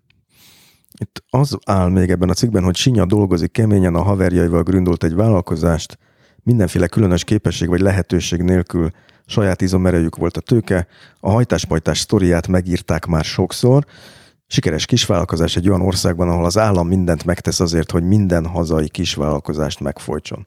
Ebből ti mit éreztetek? Hogy mindent. az állam mindent megtesz? Az... Mindent. Mindent. Kurva szar kurva szar. A, nagyon nehéz, nagyon nehéz, és ez is egyel nagyobb, hogy szerintem nem csak vállalkozni nagyon nehéz, hanem úgy aleszt szuzámen, úgy nagyon nehéz olyan, olyan helyen élni, ahol olyan skatujákat állítanak föl, vagy olyan támfalakat állítanak föl, amiből, hogyha arrébb mész, akkor vagy potenciális ellenség, vagy ellenfél, vagy meg nem értett leszel és ez a gazdaságra is kb. jellemző. Az egész biztos, hogy a mi szintünkön, most megint szintén olyan dologról beszélgetünk, hogy én nem vagyok közgazdász, és ennél sokkal jobban meg tud bárki bármit fogalmazni. De hát de az, egész, de az egész biztos, hogy olyan, olyan mennyiségű baromság, és egymással teljesen ellentétes dolog van a rendszerbe, akár a, a, az adózástól, akár a bürokrácián át, bármibe, ami felfoghatatlan. Azért kell embereknek pénzt fizetni egy vállalkozónak, hogy ezt úgy megértse. És ezt biciklis futárként, ahol van pár futárod, nagyon nehéz elfogadni, nagyon nehéz megérteni azt, hogy miért nem mondják, nyilván ez ennél sokkal bonyolultabb, de miért nem mondják azt, hogy figyelj, termeltél 100 forintot, rakjál be az államkasszába 18-at. 82-vel kezdjél, amit akarsz. Goodbye. Innentől, oké, okay, álomvilág. De az, hogy, az, hogy termeltél 100 forintot, majd fizes ki valakinek valamennyit, hogy az mondja meg, hogy azzal a maradékat hova kell kinek, az már tényleg nagyon brutál. Arról nem beszélve. A könyvelőkre gondolsz. Akár csak, a, de még a könyvelők se tudják, tehát érted, a, a hajtáspajtásnak tök jó könyvelője van, tök jó bajunk vele, de még azok se tudják. Az ügy, annyi minden változik folyamatosan, mindig előjön valami olyan elfeledett a 1968-ban a magyar közlőben megjelent valami baromság, amelyek teljes életképtelen dolga, átalakult a magyar, a magyar rendszer, a magyar kisvállalkozók, az annó ezek a gebinesek, vagy nem tudom én, ezek így átalakulták már a katássá, KFTK, BTK egyéni vállalkozóként úgy, hogy a rendszer az, az, az évekkel mögöttük slattyog egy nagy klumpába, egy baromi nagy sáros mezőn, húz magával egy olyan zsákot, amire az van rájövő most jelenleg épp, hogy NAV, de akkor egy APEC vagy bármi, és amikor eszébe jut valamelyik marhának egy irodába, akkor így belerak még egy valamit.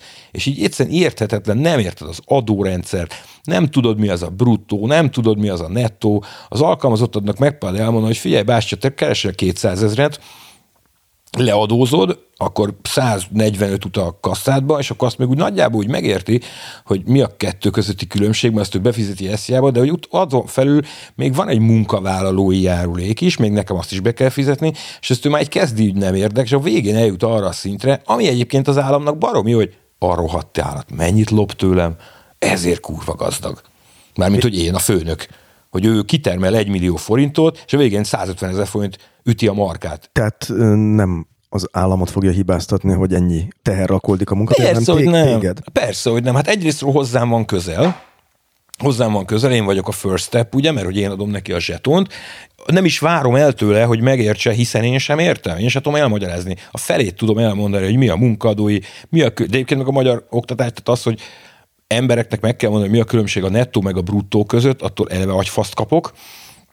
De hogy ennél ez lényegesen bonyolultabb. Arról meg nem is beszélve, hogy az egész gazdaságot megfojtja az a fajta fekete és szürke gazdaság, az a fajta színlelt, legálisak vagyunk, de úgy csalunk, ahogy akarunk, ami igazából olyan szinten jellemző erre az országra, hogy azt csak hagyján, de az, hogy mindez következmények nélkül, na attól aztán én teljes mértékben ki vagyok. Én nagyon nem vagyok híve a bűnözésnek, nagyon nem vagyok híve a, a csalásnak, a okosságnak, a fondorlatosságoknak, nagyon nem vagyok híve az ezer kiskapuk országának, de az, hogyha ha ezek mind-mind úgy vannak, hogy te megcsinálhatod, és nem kell félned cserébe semmitől, akkor felteszem én azt a filozófiai kérdést. Egyrészt, hogy ez nem direkt van-e, másrésztől meg, hogy akkor minek tartatunk be bármilyen szabályt, hogyha úgyse fognak koppintani a fejünkre. Olvastam egy cikkben a cégetekről egy ilyet, hogy, hogy amikor ugye ti betartottátok a törvény előírásokat, és ugye kifehérítettétek. Ah, csúnya szó. 2006-ban jött egy, 2006-ban kijött egy új törvény, a 2006-ban kijött egy új törvény, ami adott egy iránymutatást. Egyébként ezt se fogalmazták rendesen, tehát hogy elképesztő mód, nekünk az tényleg a kükü, aki tévé szerelő, én, aki hentes, meg a lackók, meg a nekünk kellett, mindegy, elképesztő volt, nekünk kellett ezeket megtanulni, meg kitalálni, hogy hogy van.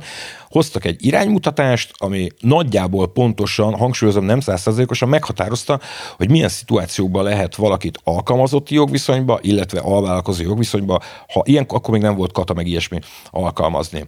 Mi törtük a fejünket, tovább mentünk, végig mentünk rajta, megcsináltuk, és mi arra jutottunk, hogy már pedig amit mi csinálunk, már pedig ahogy mi csináljuk, nagy valószínűség szerint ez alkalmazotti jogviszony. Ergo nálunk az embereknek alkalmazottnak kell lenni. Alkalmazottak is lettek. Átalakítottuk az egészet, visszük azóta tovább. Itt hangsúlyozom, aki azt mondja, hogy azért csal adót, mert másképp nem lehet, az hazudik. Ez nagyon-nagyon-nagyon fontos. Viszont ez ugye 2006. augusztus 1-én volt, na azóta az ég egy adtam világon semmi nem történt, hanem kicsírázott, és azóta is virágzik, és zöldellő pompájába százezer négyzet kilométereken terjed a különböző kamu, kata, ilyen, olyan, amolyan dolog.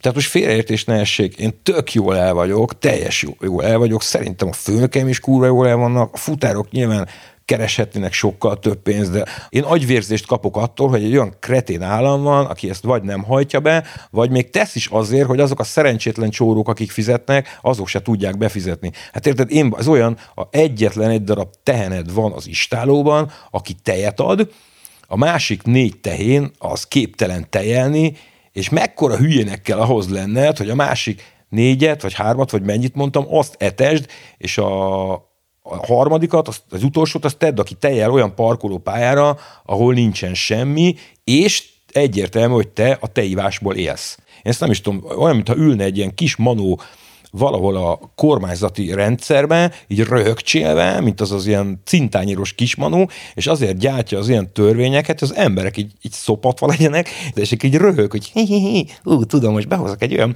0,5 os szellemi, szociális nem hozzájárulási beép építési aktust, ami 0,5 százalék legyen, és azt akkor kell kifizetni, hogyha 10 emberből 8-nál 6-ból megvan az a fajta fehér-fekete egyensúly, mi szerint, hogyha a képzésük nem felel meg a 8 általános, és, a, és akkor mondjuk húz egy ilyen jó nagy mondatot, és erre röhögtség, ha, na ezt teljesítsétek, hülye gyerekek, és dobálja, bedobálja, és fél évente bedobálja. És tényleg néha az az érzésem, hogy van egy ilyen kis manu ebben a rendszerben. Jó, következő pont, és egyben utolsó pont ebből az idézett cikkből, a városi biciklizést valahogy menő dologgá tették, nem egyedül ők nyilván, de hogy nagyon benne volt a kezük, lábuk, az biztos. Erről már volt szó, hogy menő lett a biciklizés, nem csak biciklis futárként menő az, hanem, hanem és most már nem menő. Figyelj, ez tök érdekes. Nem menő? Nem, ez nagyon fontos, és baromi jó, nem, mert amíg menő, addig a szubkultúra, szubkultúra az ugye magával vonzza az, hogy vannak annak, vannak magának a szubkultúrának támogatói és szeretői, viszont magával vonzza azt is, hogy vannak olyanok, akiknek az valamiért nem tetszik, ellenszenves, az magába foglalja a szubkultúra szót, hogy ott támad az oldalába valami negatív dolog. Baromi sok munkába volt az, hogy ez le legyen bontva, mereven visszautasítom, a kerékpározás az nem szubkultúra. A kerékpározás az a városi közlekedés részévé vált, teljes mértékben integrálódott. Tudod, mi a szubkultúra? A, a BMX-esek szubkultúrák, akik a téren ide-oda ugrálgatnak, a szubkultúra, meg a nem maga a kerékpározás az nem szubkultúra, az pontosan ugyanolyan, mint a BKV-zás se szubkultúra, és az autózás se szubkultúra. A driftelgetés az lehet, hogy az. Ehhez képest a bulvár sajtóban még mai napig megvan ez a felosztás, vagy megvan ez a ez a meghatározás, hogy az autós, biciklis háború. Mennyire van háború autósok és biciklisek között. Hát azért, amivel, amivel kezdted a mondatot. Mivel kezdted? Bulvár sajtó. Köszönöm szépen, itt a válasz. Hát búsi bú, hát most érted, te olvasol bulvár sajtót? Nem nagyon. Na látod. Nem véletlen. Nincs ilyen, hogy autós. Ez olyan, mint a pénztáros vásárló ellentét. A busz elején és végén felszállóknak nincs ilyen, nem ellentét. A, ha szar paszba van a társadalom, akkor egy babakocsit toló anyuka és egy öreg bácsi, aki bottal nem fél el a 40 centis járdán, és össze fog veszni, ha jó paszban van a társadalom, akkor kicsit lassabban érnek oda mindketten, annyi ideig próbálják meggyőzni a másikat, hogy ő menjen át előbb. Ha szarpaszban van a társadalom, akkor, akkor a úton a közlekedők össze fognak veszni, aminek egyébként baromi látványos része az, amikor egy bringás rácsap valakire, vagy pedig valaki nyomja a dudát, és kurva anyázik, hiszen amikor két autós veszekszik, akkor föl van húzva az ablak, és saját maguknak kurva anyáznak.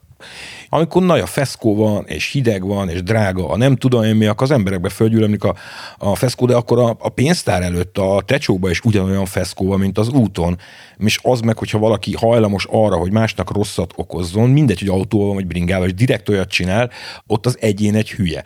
Jövök valahol, és rajta áll egy furgon a bringa úton látványosan pakolnak le belőle akkora dobozokat, amiket én meg se fogok tudni fogni, úgyhogy sehol nincsen egy darab parkolóhely. Most szerinted az egy épkézláb hozzáállása a világnak, hogy oda megyek, és elkezdek azzal a sofőrrel cöcögni, miközben nekem tényleg egy ezred másodperc, hogy ezt szépen kikerüljem, és tovább menjek, de akkor nem biciklis autós konfliktus van, ha én ott leállok vele, hanem akkor egy ilyen kretén munkássör vagyok, aki ilyen fasságokért baszogat olyan embereket, akik dolgoznak tök simán. És ha ő egy ilyen szituban nem azt mondja, hogy bocs, bocs, bocs, bocs, haver, de nézd már meg, sehol egy parkolóhely, csak lepakolom mindjárt, majd utána szia, szia, ahelyett elkezdi ütni, verni a fejemet, akkor nem autós ellentét, hanem egy olyan kretén, aki úgy oldja meg a problémáját, hogy leveri a másikat. De ez nem autós meg bringás ellentét, hanem ez a társadalomban van feszültség van, vagy nincs feszültség, és akkor itt ki tudja, hogy mennyi időnként változik.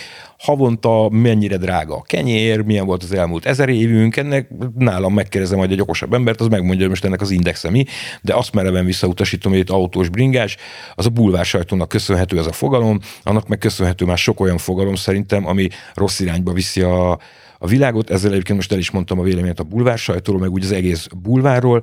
Bármelyik társadalomnak a jövőre sokkal kártékonyabbak, mint amennyit hozzátesznek. Többször említetted itt a beszélgetés során, hogy egy forradalmár típus vagy. És ugyanakkor itt amiről beszéltél, az is kiderült, hogy te ugye oszlopos tagja vagy egy olyan vállalkozásnak, ami a nullából kerekedett ki, és lett igazából magyar sikertörténet olyannyira, hogy ugye azt hiszem talán a Csikán Attilának a vállalat Aha, igen, igen. gazdaság tan című alapművében is. Az alternatív kapitalizmus. Az alternatív kapitalizmus egyik pozitív példájaként említődik, és Ugye az interneten szétnézve azt is láttam, hogy nagyon sok, vagy legalábbis számos tanulmány született erről a cégről, mivel nagyon izgalmasnak találták a közgazdászok is, hogy ez hogy működik, hogyan sikerült felépíteni. Hogyan egyezteted magadban össze a forradalmárt és a kapitalistát? Mert te itt megtapasztaltál az, hogy jó dolog egy céget csinálni, jó dolog sikeres vállalkozás létrehozni, anyagi szabadságban élni, hogy, hogy ez hogy fér össze benned ez a két ember? Egyrészt a kapitalisták is forradalmárok voltak egyszer, de mondom, ez megint olyan lesz, hogy ez most végighallgatja egy menő közgazdász, nagy valószínűség szerint röhögőgöcsöt fog kapni, mert nem fogunk tudni definiálni jól a fogalmakat, nem használom rendesen, úgyhogy majd a Marci barátunk, a kegyelem kettes dobosa most majd röhögőgöcsöt fog kapni, aki kurva ő közgazdász. Az egy nagyon rossz téveszme, aki azt gondolja a kapitalizmusról én szerintem, hogy az, az egy olyan dolog, ami ellen vagy harcolni kell, vagy pedig éles ellentétben van a forradalmárkodással. Nyilván el lehet menni, el lehet tűnni Szibériába, el lehet menni egy tanyára, ahol megtermelem azt a négy bogyót, amit beveszek, meg megiszom mellé ezt a vizet, azt életem végéig el vagyok, és nézek, mint Erzsiné a négy dimenziós kupola moziba, és tök jól el vagyok. De azért a 21. században, ahol dolgozunk, és vannak, és pénz szükség van, és meg kell venni dolgokat, és azért dolgoznunk kell, és ki kell tanulnunk egy szakmát, bla, bla, bla. Ott a kapitalizmus az úgy magától érthetődik, valaki elkezd csinálni, megpróbál megcsinálni a legjobbat, azért majd több pénzt kérhet, vagy valami valahogy eladni úgy a saját termékét, hogy akkor azért az drágább legyen, vagy olcsóban adja, de olyan, még olyan minőséget, hogy az a vevőre találjon, minden ennek egy csomó verziója van, de ez nem függ össze, hogy te attól még te forradalmár legyél. Mi a cégünkben a kapitalizmust azt úgy próbáljuk megvalósítani, talán mondjuk ez az alternatív kapitalizmus benne, hogy uh, itt a profitorientáltságnak itt nem az a lényege, hogy a cégvezető Rolls-Royce-szal mászkáljon. Itt nem az a lényeg, itt az a lényeg, hogy mindig a legutolsó láncszemnek legyen kurva jó. Ha annak nagyon jó, akkor értelemszerűen az összesnek több jó. A futároknak jó, akkor mindenkinek nagyon jó az vagy sikerül, vagy nem. Hogyha nem tud annyi pénzt összerakni egy cég, hogy az alkalmazottainak jó legyen, akkor az ott el van rontva valami. Attól nem lesz jó a főnöknek, még lehet, de akkor a nyakába vesz olyan elképesztő melót pluszba, hogy akkor ott megnő majd a, a fluktuáció, ott nem lesz munkakedv, ott nem gyártanak olyan terméket, ott nem gyártanak olyan minőséget, ott olyan hangulat lesz, romlik mondjuk a cég reputációja, a, a hajtás-pajtás reputáció az nem attól olyan, mert a Lackó vagy a Spenót, az kifizetett egy kazaj lóvét marketing cégeknek, hogy húzzák föl, hogy ez a név, ez csengjen, aranyos legyen, és mint a gyémánt csillogjon. Ez azért ilyen, mert ők meghatároztak egy olyan fajta irányvonalat, nem is tudatosan, hanem ők így élnek, amit aztán átadtak nekünk, ez se tudatosan, hanem ugye a, a Gábor meg én megpróbáljuk olyan dolgokat csinálni a cégben, mintha azt a Lackó meg a Spenót csinál. A mai napig ben vannak, minden stratégiai döntést négyen csinálunk, tök minden, csak annyi munka van már, tök értelemszerűen, hogy mindig kellenek új dolgok. Azt szoktam mindig mondani, hogy minél gazdagabb a főnököd, neked annál jobb. Ha pedig olyan főnököd van, aki a gazdagságot abba kimeríti, hogy neki úgy nagyjából jó legyen, akkor szerintem baromi szerencsés vagy. Én soha nem nagyon tudtam értelmezni azt a fajta garácsoló gazdagságot, ami a, azért nem vagyok egy teljesen bénzsó ember. Pontosan tudom jó, hogy milyen lehet egy jó autóval járkálni. Nincs autóm mondjuk, de ha lenne, valószínűleg egy jó autóm lenne. Nem nagyon vagyok most képbe egyébként a, az autóárakkal, de mondjuk egy 15 millió forintos vagy 10 millió forintos, én nem tudom, egy Toyota, az valószínűleg egy paromi jó autó lehet. És ha lenne, akkor biztos lenne. De azt én például nem nagyon tudom megérteni, amikor valaki egy 60 meg 80 millió forintos autóval jár fura, hogy a pont az autót mondok félértés nehézséghez, de bármit mondhatnék egyébként. Mondhatnám a kávéfőzőt, vagy akármit, de nem nagyon hiszem, hogy azt az összeget nem lehetett volna valahogy úgy belepumpálni, a, és most a KKV-król beszélek, az nagyon fontos, mert nyilván egyébként egy MOL vezérigazgatói pozícióba, vagy egy Procter Gamble igazgatósági tanácsába azért az így nem, nem szól hogy ő mit csináljon a maradék 20 milliójával. De azokon a KKV szinteken, mint a miénk, ott ezeket egész biztos, hogy bele lehet valahogy úgy pumpálni a cégbe, hogy ott a, vagy az alkalmazottaknak jobb legyen, vagy a reputációd jobb legyen, vagy a terméked jobb legyen, úgy, hogy neked viszont ettől nem lesz rosszabb. Én nem nagyon hiszem, hogy valakinek rosszabb attól, hogy egy 15 milliós autóval jár, nem pedig egy 60 milliós autóval, az lehetséges, hogy olyan körökbe, vagy olyan helyen forog, ahol muszáj neki azt mutatni, hogy ilyennel jár, na de hál' Istennek én nem forgok olyan körökbe, és nem is nagyon akarok, vagy ha igen, akkor meg előn a bank, és akkor meg direkt bringába fogok menni, és levágott Bundeswehr gatyába. Mert hogy nem nagyon gondolom, hogy az embert azt így az minősíti, hogy mivel jár oda. Egy évkézlebb normális alternatív kapitalista KKV-nal lehet látni azt, hogy ki hol helyezkedik el a, a hierarchiába, a kapitalista hierarchiába, mert mert igenis hazudnék, ha azt mondanám, hogy, hogy ez mondjuk anyagilag nem látszik, de hogy a differenciák azok baromi fontosak. Tehát az, hogy én vagy a főnököm vagy én annyival sokkal több pénzt keressünk, amire mondjuk adott esetben nincsen szükségem, ami nyilván a pénz, meg a nincs szükségem egy mondatban jó nagy baromság, de hogy azt nem lehetne valahogy úgy visszaforgatni, hogy annak legyen egy jövőbeli értéke, és akkor így gondolok például a fluktuáció megszüntetésére. Tehát, hogy milyen sokkal jobb olyan helyen dolgozni, ahol nem kell állandóan embereket keresgélned, mert azok szeretnek téged, és ott maradnak nálad. Lehetséges, hogy akkor ez a fajta befektetés, ez tíz év majd úgy fog majd megtérülni.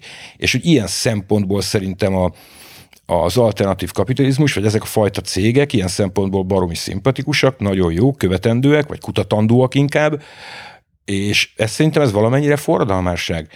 De hát a forradalmásság az meg olyan, hogy így ezt csak úgy kitaláltam ezt a szót, tehát ez lehetne most punknak is, meg ihajcsuhajnak is, hát érted? Most oda ezt egy kocsmában, neki támaszkodsz az asztalnak, és elkezdesz iszonyú hülyeségeket kurva hangosan mondogatni, most attól te egy forradalmá vagy nem, egy pojáca vagy. Hát ilyen a habitusom, ez van, pont olyan szituációba kerültem az életembe miatt a kritikámez, vagy a bringás cucc miatt, hogy mondhatnám ezt, de ha máshol lennék, akkor mondjuk és vidéken születtem volna, és mondjuk egy faluba, akkor meg lehet, hogy lennék a falu bohóca, aki egy istálóban valamit nem tudom, hogy mit csinál, de ugye a kocsmába vagy a környékbeli helyeken arról vagyok híves, hogy jaj, a karcsikám, annak mi sztoriai vannak, ó, és hogy tud mesélni.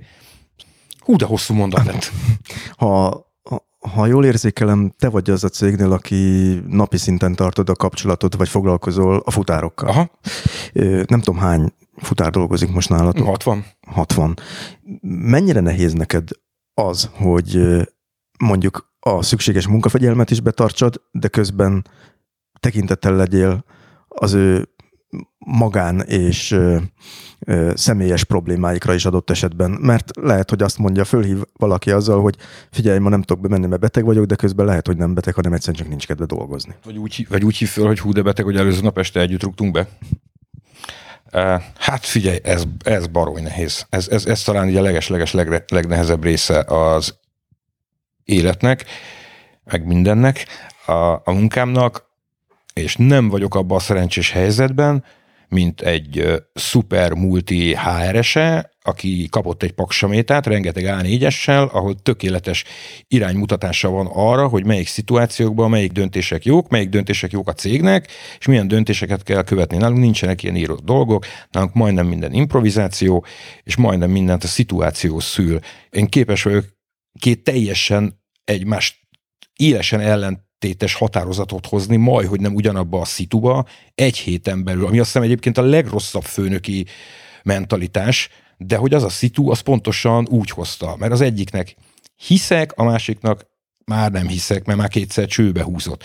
Az egyik, az már letett valamit az asztalra, a másik, nem tudom, egy csomó ilyesmi van. Úgyhogy ezt így baromi nehéz, ez nagyon felőről, ez egy tényleg ez egy minden, mindennapi egy ilyen probléma. Ha azt gondolom, hogy stresszes vagyok, akkor mondanám azt, hogy ez egy nagyon durva stressz helyzet, hogy ezzel ilyen napról napra meg kell küzdeni, hogy minden egyes ilyen szituba benne van az, hogy az én hátamat nyomja az a felelősség, hogy én most az a döntésem, nem az, hogy jó-e vagy rossz, hanem ez a döntés, ez hogy befolyásolja valakinek az életét. Itt egyébként ugyanúgy benne van a tulajdonosnak az élete, mert az meg a céget befolyásolja, de ugyanúgy benne van a futárnak az élete, mert akkor most mi van? Most lehet, hogy tényleg beteg, most emiatt, hogy összeveszik barátnőjével, itthon kell maradni. Hát ezért ez, én ezt így nem tudom, hogy hogy otthon kell maradni a barátnő, de hogy ne veszél össze. Hagyjál már, majd beszéljétek melú után. De hogy figyelj, tényleg lehet, hogy van olyan ember, és van olyan szitu, és van olyan párkapcsolat, és van olyan veszekedés, ahol tényleg ezen az egy ponton múlik mondjuk az, hogy ők mondjuk tíz évig együtt maradjanak. Most akkor ki segít nekem ebbe a döntésbe? Szóval ezek ilyen baromi nehéz dolgok, és ami viszont a teher mellé marha jó, az, hogy azért a hajtáspajtás, ez egy családi dolog. Ott mindenki ismer mindenkit, ott mindenki pontosan tudja a másikról, hogy milyen, kinek mik a gyengéi, kinek mi az erősségei, és ha valaki elront valamit, ugyanúgy, mintha futár lenne, ugyanígy, ha főnök elront valamit, ott ugyanúgy mindenki képes egyébként a megbocsátásra, mert pontosan tudják, hogy figyelj, az, hogy valaki elront valamit, az mindig benne van a pakliban. Én azt szoktam mondani az új futároknak, hogy azért ne parázzanak a hajtáspajtásba, mert azt, amit én meg tudok csinálni, azt mástól is megkövetelem, és amit én nem tudnék megcsinálni, azt soha senkitől nem fogom megkövetelni. És ez a fajta mentalitás, ez szerintem nálunk jól működik, biztos van benne hiba, meg biztos van, akinek nem tetszik, de alapjáraton azért egy családba ezeket a dolgokat sokkal könnyebb megélni, mint mondjuk egy ilyen durva papíros bürokráciába, ott viszont igaz, hogy az kúra jó, hogy van egy paksusod, és onnan nem kell eltérned. Bejön hozzá valaki, és rezzenéstelenül nyilván nem fogsz tudni belenézni a szemébe, de azt fogod mondani, hogy nem. De fél, nem, ide van írva, és nem. És akkor megint elkezdi, figyelj, a negyedik nemnél, meg a következő paksus szerint izért kapsz piros lapot, úgyhogy ne kérdezz meg még egyszer. És igazából a munkáját végezte, de hát érted, én tényleg képtelen lennék. Úgyhogy ilyen szempontból jó, nagyon nehéz, nagyon fárasztó, szerintem ilyen gyötrő, gyötrő, de biztos van olyan szitu, ami sokkal szarabb, úgyhogy azért nem olyan rossz. Na most arról már beszéltél, hogy, hogy veled mi történt a járvány időszakban, hogy hogyan őrültél meg majdnem otthon, de hogy egy ilyen futárcég életében egy ilyen helyzet, az hogy jelenik meg? Mert ugye én csak azt tapasztaltam, hogy néha a futárt az emberek megtapsolták az első időben, hősként tekintettek rá, aztán ez persze alább hagyott, de hogy hogy jelent meg egy ilyen rendkívüli helyzet? Hát az baromi vicces, ez nem vicces, az kurva érdekes, hogy a hajtás-pajtás az olyan szerepet foglal a, a bizniszbe, a magába a gazdaságba, hogy valahogy képzeld el, hamarabb csapódik le nálunk minden, mint azt észrevennénk. A 2000 amikor volt az első gazdaság, nem az első, az x gazdasági világválság? 2008, 2008 ugye? 8-ba, igen, és az vagy 2008-ban például az történt, hogy elkezdtünk érezni valamit, és nem tudtuk, hogy mi az, nem olvastunk még róla, de a fuvar számokba, úgy mindenben úgy lehetett érezni, hogy itt most valami történik, és képzeld el, hogy nálunk majdnem mindent előbb észre lehet venni. Nem sokkal, tehát nem egy prognózist kell itt elképzelni, hogy majd én megmondom a tutit. Egy-két héttel ezelőtt mindent korábban észre lehet venni, amiről utána elkezdenek írni az újságok, vagy elkezdődik a gazdaságban egyfajta vagy emelkedés, vagy nagyon durva csökkenés, és igazából nem az, hogy az okát nem tudjuk, hát nem is értjük, hogy miért, csak látjuk. Itt is az volt, hogy ugye a Covid-ról tudtunk. Elkezdtek jönni olyan információk, hogy akkor most itt a minden futár most akkor degeszre keresi magát, mert elképesztő mindenki futárral küld mindent. Volt egy pillanatnyi tüske, ami nagy valószínűleg egyébként a home office-nak köszönhető, hogy mindenki hazaköltözött, és talán az, hogy eltűnt a biznisz a városból. És miközben azzal volt tele a média, hogy itt na most a futárok degeszre keresik magukat, mert itt, na ha most, akkor dől alé, akkor azt tűnt, hogy utána megszűnt a biznisz. Miután mi a bizniszből élünk, ez futárt nem azért hisz, mert szereted találkozni vele, hanem azért hisz, mert van egy dolgod, amit te kreálsz, egy termék, azt meg valami jobból kifőleg eljutatod valahova, vagy megmutatod, vagy aláíratod, vagy bármit csinálsz. De ha áll a biznisz, mert nem dolgozol, és nincs termék, akkor az emberek sem mennek oda. És tök durva ott bennülni az irodában, azt olvasni, meg hallani, hogy hogy megy a futár biznisz, miközben meg omlik össze a fuvarszámot, mert egyszerűen nincsen biznisz. Ez tényleg nagyon érdekes, amit mondasz, mert én azt gondolnám, hogy ha az emberek elmennek home office-ba, akkor majd onnan küldözgetik egymásnak. Aha, mert home office az emberek dolgoznak. Na jó, hagyjál. Nálunk is az volt, én nagyon-nagyon komolyan utána jártam, én pontosan tudom egyébként, hogy milyen százalékos mutatókkal dolgoznak az emberek a home office-ba, hát a haverjaimról meg még, még inkább tudom, és hogy milyen százalékos arányjal dolgoznak, de nem pörög úgy a biznisz a home office-ban, meg úgy egyáltalán nem pörög a biznisz, úgy megáll minden, tehát hogy így a, ha itt ülne egy közgazdász, biztos elmondaná tök szuperül, hogy biztos van az a fajta kifejezés, amikor globálisan egy város, vagy egy ország, vagy egy, egy térség, egy régió biznisze pörög abba. Ugye minden benne van, abban benne van a fogyasztás, benne van a termelés, az értékesítés, benne van, hogy azt reklámmal meg kell támogatni, benne van a marketing, benne van az, hogy fel kell hívni, hogy vedd meg a termékemet. Benne van az is, hogy az emberek elveszik megvenni azt a terméket, tehát generálnak egyfajta vásárlást, egy keresletet, de, hogy, de hogyha mindenből egy picit kiveszünk, már pedig a Covid mindenből kivette egy kicsit, akkor ennek köszönhetően az egész gazdaság elkezd úgy összeomlani, nem összeomlani, de úgy, úgy szűkebb. Érted, ha nem jársz el vásárolni, mert nem jársz el, hiába termel valaki, ezt nem fogja tudni eladni. Eljárkálhatsz, de ha zárva van minden, akkor nem fogod megvenni. Mégis nyitva van minden. Na de mi van, ha minden nyolckor bezár? Amikor valami úgy elkezd szűkülni, akkor minden szűkül. És ez nem értesíti pedig... azt, hogy online rendelgetem a az egy kiegészítő, de az egy kiegészítő része, az, az a része az meg fölment, de az elképesztő terhelés volt az online rendelés, de azért nem ilyen online rendelő freak az egész ország. Tehát van mondjuk egy reklámügynökség, ahol folyik az ért, folyik a termelés, folyik, akik olyan dolgokat állítanak elő, ami egyébként agymunka, majd egy kreálnak egy reklámot, vagy nem tudom én, és ha ott megszűnik a megrendelés, nem fognak elkezdeni ész nélkül rendelgetni maguknak új cipőt, meg új nem tudom én mit, azért, mert van idejük, mert nincs munkájuk. Mert ha nincs munkád, akkor pénzed sincsen. Volt egy ilyen hullám, abszolút lehetett érezni, hogy amikor befagyasztotta a kormány ugye a hitelmonitoriumot rendelt el, hogy nem kell akkor is ideig fizetni, bla bla bla bla bla bla, bla akkor lehetett érezni, hogy hogy beindul az az egyetlen egy darab sejt, ami lehet, hogy talán több nincs is, hogyha nem kell befizetnem az autó meg a lakásom havi törlesztő részletét, akkor azt gyorsan elköltöm izére Playstation-re, meg nem tudom én, rágó gumi mini automatára, meg kávéfőzőre, ami egyébként egy kurva jó ötlet, és tényleg nagyon erőre viszi a, a, a háztartásom hosszú távú terveit. Volt egy ilyen, de azért ez nem helyettesíti ez a egy-egy mikrohullám, tehát mondom, az, amikor például a home office-ba hazaköltöztek az emberek, akkor lehetett érezni azt a fajta fuar átalakulását, hogy mondjuk a két belvárosi cím helyett lett amit háromszor meg kellett járnunk, helyette egy egyetlen egy darab címünk, de az a belvárosból kiment a, a Kambodzsába, a világ végébe, ahol ő lakik, majd majd oda többször, csak ritkábban. És ebbe volt is egy tüske, de az nem helyettesíti azt, amikor mondjuk két évre, másfél évre leáll a termelés, leáll a gondolkodás. Érted? Nem gondolkozol, elsorvad az agyad. Hülye leszel. Mert hogy így csak a hallgatóknak jegyzem meg, hogy ugye a ti fuvarjaitoknak egy jelentős része abból áll, hogy mondjuk szerződéseket küldözgetnek egymásnak Igen. cégek, Igen. különböző iratokat küldözgetnek egymásnak cégek, tehát ilyen módon tényleg lecsapódik a gazdaságnak Abszolút, a ez pörgése, a, vagy nem pörgése. Abszolút, ez a rush, tehát a, a mi abban vagyunk, ebbe az üzleti levelezésben, hí, telefonhívástól számított, egy órán belül ott van nálad valami. Aránylag drágák vagyunk, az aránylagot csak azért mondom, hogy nekem azt a mondatot mondom, hogy talán a legdrágábbak, de mindenféle olyan háttere van a hajtáspajtásnak, ami, ami ez kifizetődő, amikor egy Mercedes veszel, nyilván pontosan ugyanazt érzed benne, mint egy dácsiába, mert beleülsz valamiben, ami kényelmes, van benne fűtés, és elvisz A-ból B-be, és az emberek mégis megveszik a Mercedes különböző okok miatt. És igen, mi az utolsó pillanatok vagyunk, és baromi gyorsak vagyunk. Van olyan dolog, amit nem éri meg velünk csináltatják, de az tényleg majd, hogy nem pénzkidobás. De nem baj, mert jön, jön a zsetó, majd elküldöm horgászfelszerelésre, ami ugye marha drága, úgyhogy semmi baj.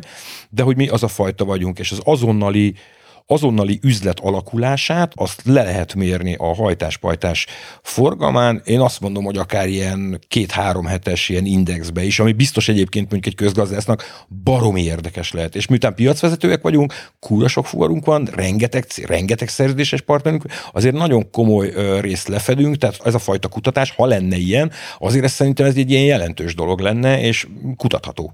Visszatérve egy korábbi megjegyzésedhez, ugye itt beszéltél a Covid alatti dolgokról, de ugye amiben belekezdtél a 2008-as válság, az nekem barom érdekes volt, hogy azt mondtad, hogy amikor még Magyarországon talán ez nem volt annyira téma, de valószínűleg az ingatlanpiaci hitelválság az Amerikában már jócskán elkezdődött, akkor ti ezt ezek szerint igen. nagyon gyorsan éreztétek, Abszolút. és láttátok, hogy valami nem, történt? Igen, igen, igen, de nem tudtunk rá választ. Tehát azért a véletlenül se akarom azt uh, mutatni, hogy én egyrészt én valami fajta jós vagyok, másrésztről meg valamiféle ilyen közgazdasági vagy pénzügyi szakember lennék, aki tökéletesen meg tudja mondani a jövőt, mert hogy olyan szerencsém van, hogy olyan helyen dolgozom, ahol lehetőségem van ezeket kutatni. Nem, én azt mondom, hogy ahol dolgozom, ott abban a pillanatban látunk olyan dolgokat, amikre nincsen magyarázatunk.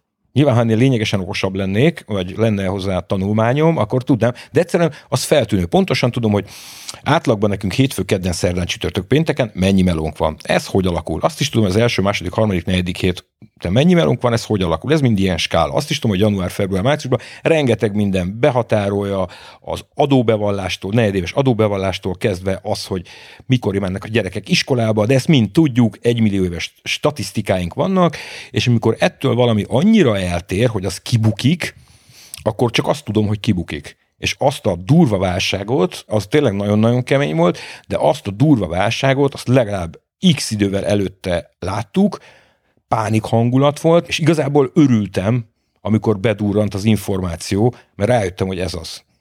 Kapkodás volt, fölhívtunk ezt, azt, a megrendelőket, a futáró, a mindenkit, hogy mi, és semmire nem volt információnk, csak éreztük, hogy valami paromi nem stimmel, de nem tudom, hogy mi.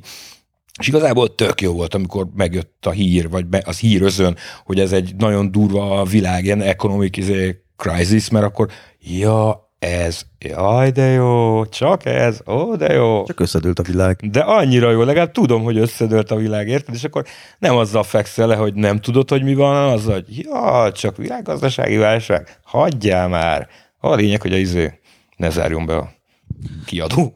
Biztos, hogy akadt egy-két érdekes szállítmány, hogy föl tudsz idézni olyat, ami egészen rendkívüli volt, és amire te is azt mondtad, hogy Jézusom, erre azért nagyon nehéz válaszolni, mert a, a futár élete egyrészt azért kurva jó, mert minden napja tök más. Mindig más fuvarokat kap, más utcában. Ne adj Isten, még ugyanaz a fuvar lenne, akkor is megvan az, az opciója, hogy más utcán megy, hatol be abba a házba, de azért vannak ilyen klasszikusak. Puskásocsi aranycipőjét például az Adidas-tól mi vittük a Névstadionba, vittünk már tudom, dinnyére küldött százas szöggel egy szerelmes levelet, egyszer egy macskát, ami elszökött a Mon Parknál. Amit a futártól? Aha, a táskába berakta, érted? A táskába berakta a macskát, és ezt ott kergették, és akkor valahogy meglett, akkor volt egy futárunk, aki kiállt egy céghez, és mondta, hogy megjött a hajtáspajtás, és akkor mondták, hogy Jóska, itt a hajtáspajtás, hozza cuccot, és kijött egy ilyen targonc, azt lerakott egy ilyen másfél tonnás IFA motort, vagy mit. És így ott állt, hogy, hogy de Bástya, te ezzel kapcsolatban mire gondoltál? Hát mondták, hogy küldik a futárt, és ott el egy bringás futár, egy ilyen zsákkal, és lerakja egy targa. De hogy így a, a csávó, aki mondta, és mondta, hogy jó, azt se kérdezte volna meg, hogy te tényleg ezzel jöttél, hogy így mire gondolt, hogy, hogy. De ilyenek mindig vannak, azért nem nagyon tudjuk ezt, hogy ennél biztos vittünk már viccesebb dolgokat is, de alapjáton a futár soha nem tudja, hogy mit szállít nem is nagyon érdekli, ideje sincs rá, az egy tök profi, odaadnak neki valamit, és akkor biztos vittünk ennél már sokkal értékesebb, sokkal viccesebb, sokkal különlegesebb dolgot, csak mondjuk nem tudtunk róla. Ezek ilyen nagyon ilyen azt hogy tudjátok például kizárni, hogy mondjuk drogterjesztő hálózat neveletek küldözgesse a nem tudjuk, kizárni, nem tudjuk kizárni. De jó nagy hülye lenne az, aki a velünk szállítatna. a hajtáspajtásnál jobban dokumentálva nagyon-nagyon nehéz dolog van nálunk. Nem lehet csak úgy hip-hop leadni egy megrendelést illetve le lehet, de az mondjuk egyet. De ahhoz is telefonszám, fölveszi a futár valahol, akkor ott ránéz arra az emberre leadásnál, leadni kell, aláírni kell, az, az aláírás régen papíron volt, most már digitálisan, jépek formába elmentve, dátum, geocaching van a, a dispatcher programba, a dispatcher applikációba, szóval lehet, de annál hülyébb drogbárót el nem tudok képzelni ki hajtásfajtásra, az kb. olyan, mint hogyha egy megkérni, nem tudom, egy ilyen rendőrt, hogy szervezze meg, mert rendőrkocsik úgyis egy csomót járnak, és nem kell megállni a pirosnál, gyorsabban tudnak. Szóval nem tudjuk, de biztos, hogy nem. Tehát az, az a legnagyobb baromság lenne. Tehát, hogy tudjuk, hogy kitől vettük föl, tudjuk, hogy kinek adjuk le, tudjuk, hogy mikor jártunk ott, a kézírása, a mindene megvan elmentve, ráadásul ebből minden le van archiválva, minden bejelentési kötelezettségünk van, úgyhogy nekünk ez tehát lehet, lehet, de az tényleg nagyon hülye. Most itt említetted a beszélgetés során, hogy egy proletár családból érkeztél. Minta példájából. Minta példájából, hogy milyen család volt? Hát figyú, ez baromi jó lesz, és a, a kidáig eljutott majd az interjún, és nem ismer engem, akkor kialakulhat majd benne az a kép, hogy mitől is vagyok egyébként néha-néha vagy ennyire szétszórt, vagy miért vagdalkozok ennyire mondjuk egy dolog intellektuális vagy filozófiai megfejtésén keresztül, mondjuk egy borzasztó alpári bazd meg nekem van igazamhoz, anyukámnak az ága, ők erdélyi zsidók voltak, Kolozsvár környékén, egy okos, tanult, családból, akik följöttek Budapestre, a Lipótváros környékére. Ez Trianon után? Abszolút, igen, följöttek Lipótváros környékére egy egész baráti társasággal, ők élték ezt a klasszikus béke, boldog békeidőkbeli életét, komoly asszimilációval, nem tartottak semmilyen dolgot, ők egy városi polgárok voltak, jó munkával, általában nem tudom, irodába dolgoztak, nem nagyon ismerem egyébként. Aztán a vészkorszakban az egy baromi nagy társaság volt, az egész banda eltűnt, a nagyapám az egy kurva jó trippet járt be, a jó, hát ez egy erős macska köröm. Őt elvitték a Donhoz, elvitték a Donhoz munkaszolgálatra, onnan hazavonatoztatták úgy, hogy ott Erdélyben egészen közel a szülő falujához ment el a vonat, majd visszaértek Budapestre, ahol elvitték Mathausenig. Akkor ott felszabadították, visszaérkezett ide a lövöldetére. A nagymamám, ha jól tudom, de ezek ilyen családi vendemondák, de ő egyébként Budapesten a Wallenbergnek a védett az egyiknek a padlásán, valahogy így túlélte, és az, az lényeg, az egész bandából ketten maradtak élve, a nagypapám meg a nagymamám, de ők nem voltak előtte együtt, és összeházasodtak. Abból lett az anyukám. Faterom, az nagyon súlyos, az Velence, már a Magyarországi fejém egy Velence, 16 gyerekes család, a nagypapám szerint az még egy baszós világ volt, őt egyáltalán nem is ismertem, 12-t nevelt föl a nagymamám. Egyedül. Egyedül. Hát nem, mert a nagypapám az állítólag hol ott volt, hol nem, de mit tudom, amikor megjelentek állítólag a csendőrök, akkor így eltűnt egy mit tudom, másfél évre, vagy nem tudom, hát így el tudom kezdeni, milyen figura lehetett. A fatarom az 42-be született, tehát úgy elég rendesen kiskukker korában úgy belecsöppent a valóságba. Az az 49-es.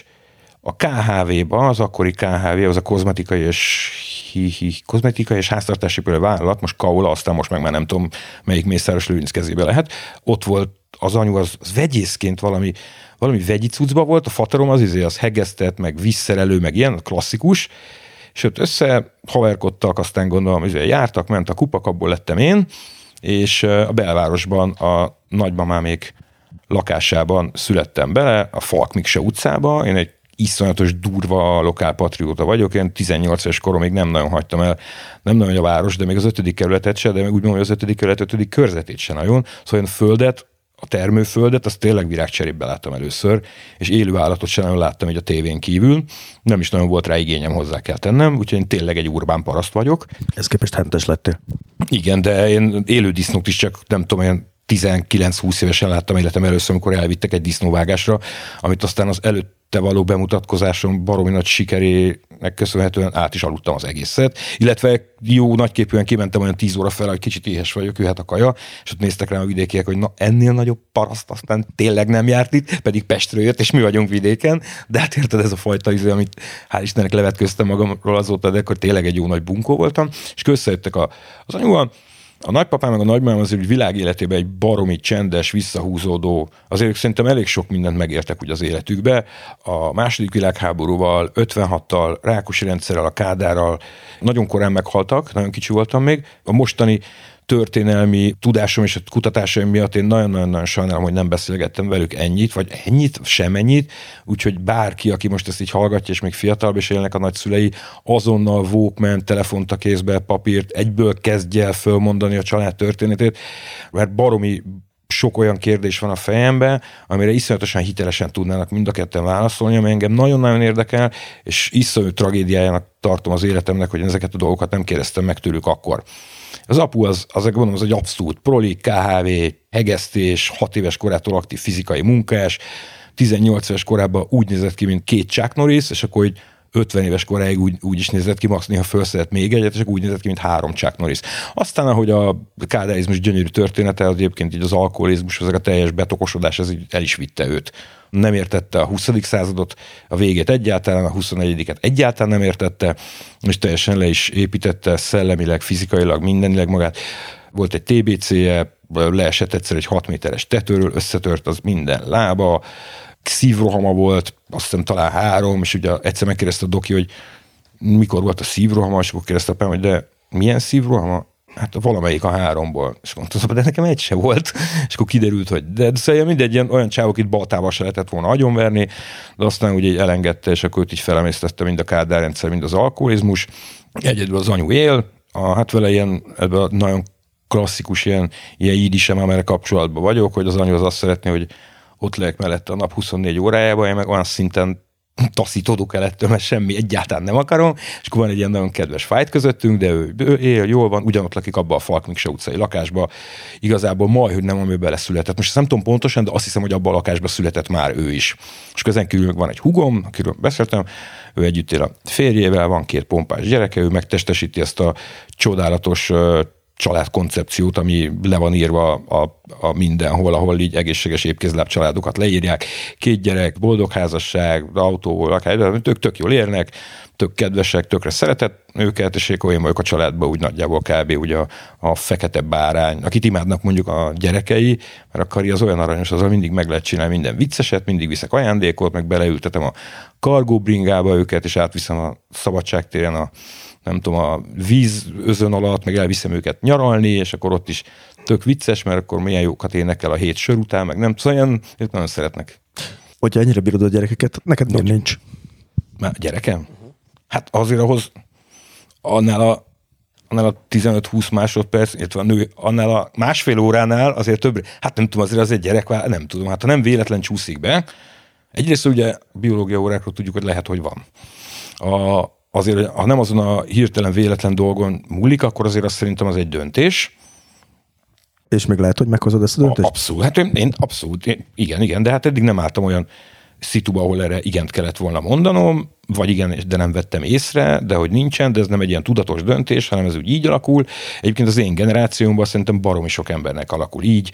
Nem véletlenül vannak ezek az elképesztő születési ráták és születési mutatók, egyre jobban tolod ki azt az időpontot, amikor úgy gondolod, hogy, hogy legyen, vagy lehessen, vonogatod a válladat, keresed a nemeket, meg az igeneket, nem foglalkozol vele, aztán egyszer csak azon veszed észre magad, hogy azt mondja a doki, hogy izé, hogy figyelj, bástya, most már tök mindegy, mert nem csak, hogy nem lesz, de már csak esélyed se lesz, hogy csináljál, és akkor meg már majdnem mindegy, de nincsen kizárva, tökre szeretnék, imádom őket, szerintem iszonyatosan jól viselkedek, nagyon-nagyon jó vagyok a gyerekekkel, mert hogy én épkézláb embernek tekintem őket, tehát hogy ilyen fél éves koruk óta is úgy beszélek egy gyerekkel, mint egy 35 éves barátommal, pontosan ugyanazokkal a szavakkal, és pontosan úgy viseltetek vele, és szerintem azt ők tökre érzik, hogy hogy miért tőlem nem hal gugyi-gugyit, meg ügyörű de hogyha kell, akkor tök simán lebaszom, de közben ugyanúgy beszélek vele, mint bármelyik haverommal, és szerintem ezt így iszonyatosan imádják a gyerekek, mert nagyon-nagyon kevés ilyen szintű őszintességet kapnak. Valahogy egy kis gyerek az úgy mindig úgy az ember szívét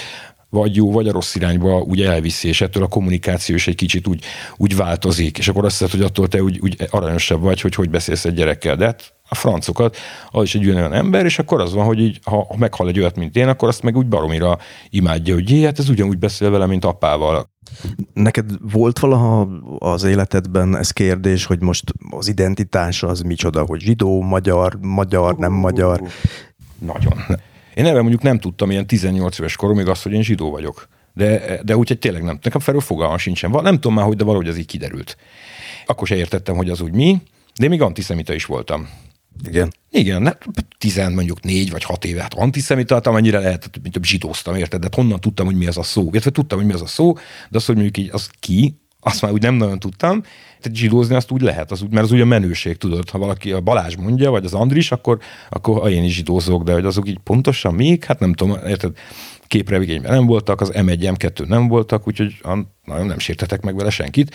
Aztán utána az szép lassan úgy kiderült, akkor azért úgy így visszavettem tőle, de aztán ez is kiderült, és abszolút én egy elképesztő identitásválságot éltem meg. Én, én például elköltöztem Izraelbe. Ez mikor volt? 95, 6. Olyan szar a memóriám, ilyeneket ne úgy kb. jó. 90. Tehát elhatároztad, hogy aliázni fogsz? Igen, aha, aliázni fog. Bementem a szoknuthoz, itt felszámoltam elég sok mindenemet, és aliáztam, eladtam egy csomó mindenemet, és kimentem Izraelbe egy kibucba állampolgárságért. Ott fogok élni. Én megtalálom a zsidó gyökereimet, és izraeli leszek. Egy kibucba az a, az a srác, aki az előtt földet nem nagyon látott, csak cserébe. Aha, igen, és akkor ott minden páros napon iskolába héberül tanultam, minden páratlan napon, meg a kibucba ennek a 30 embernek, aki ebbe az iskolába járt, annak főztem reggelit, meg ebédet. Ez volt az én munkám. Mások itt dolgoztak, harmadik a földön, negyedik a... Ez egy nagyon jó kibuc volt egyébként. Aztán két-három hónap múlva ugye kicsit elkezdett hiányozni Budapest, meg ugye a hajtáspajtás, meg ugye a haverok, tehát akkor azért előtte az elég rock'n'roll életet éltem. Kicsit elkezdett hiányozni, akkor utána még bejött ugye az a flash is, hogyha én aliázok, akkor ugye automatikusan el lehet menni katonának, ami az ugye nem az a fajta katonaság, amit úgy kibekkesz Magyarországon.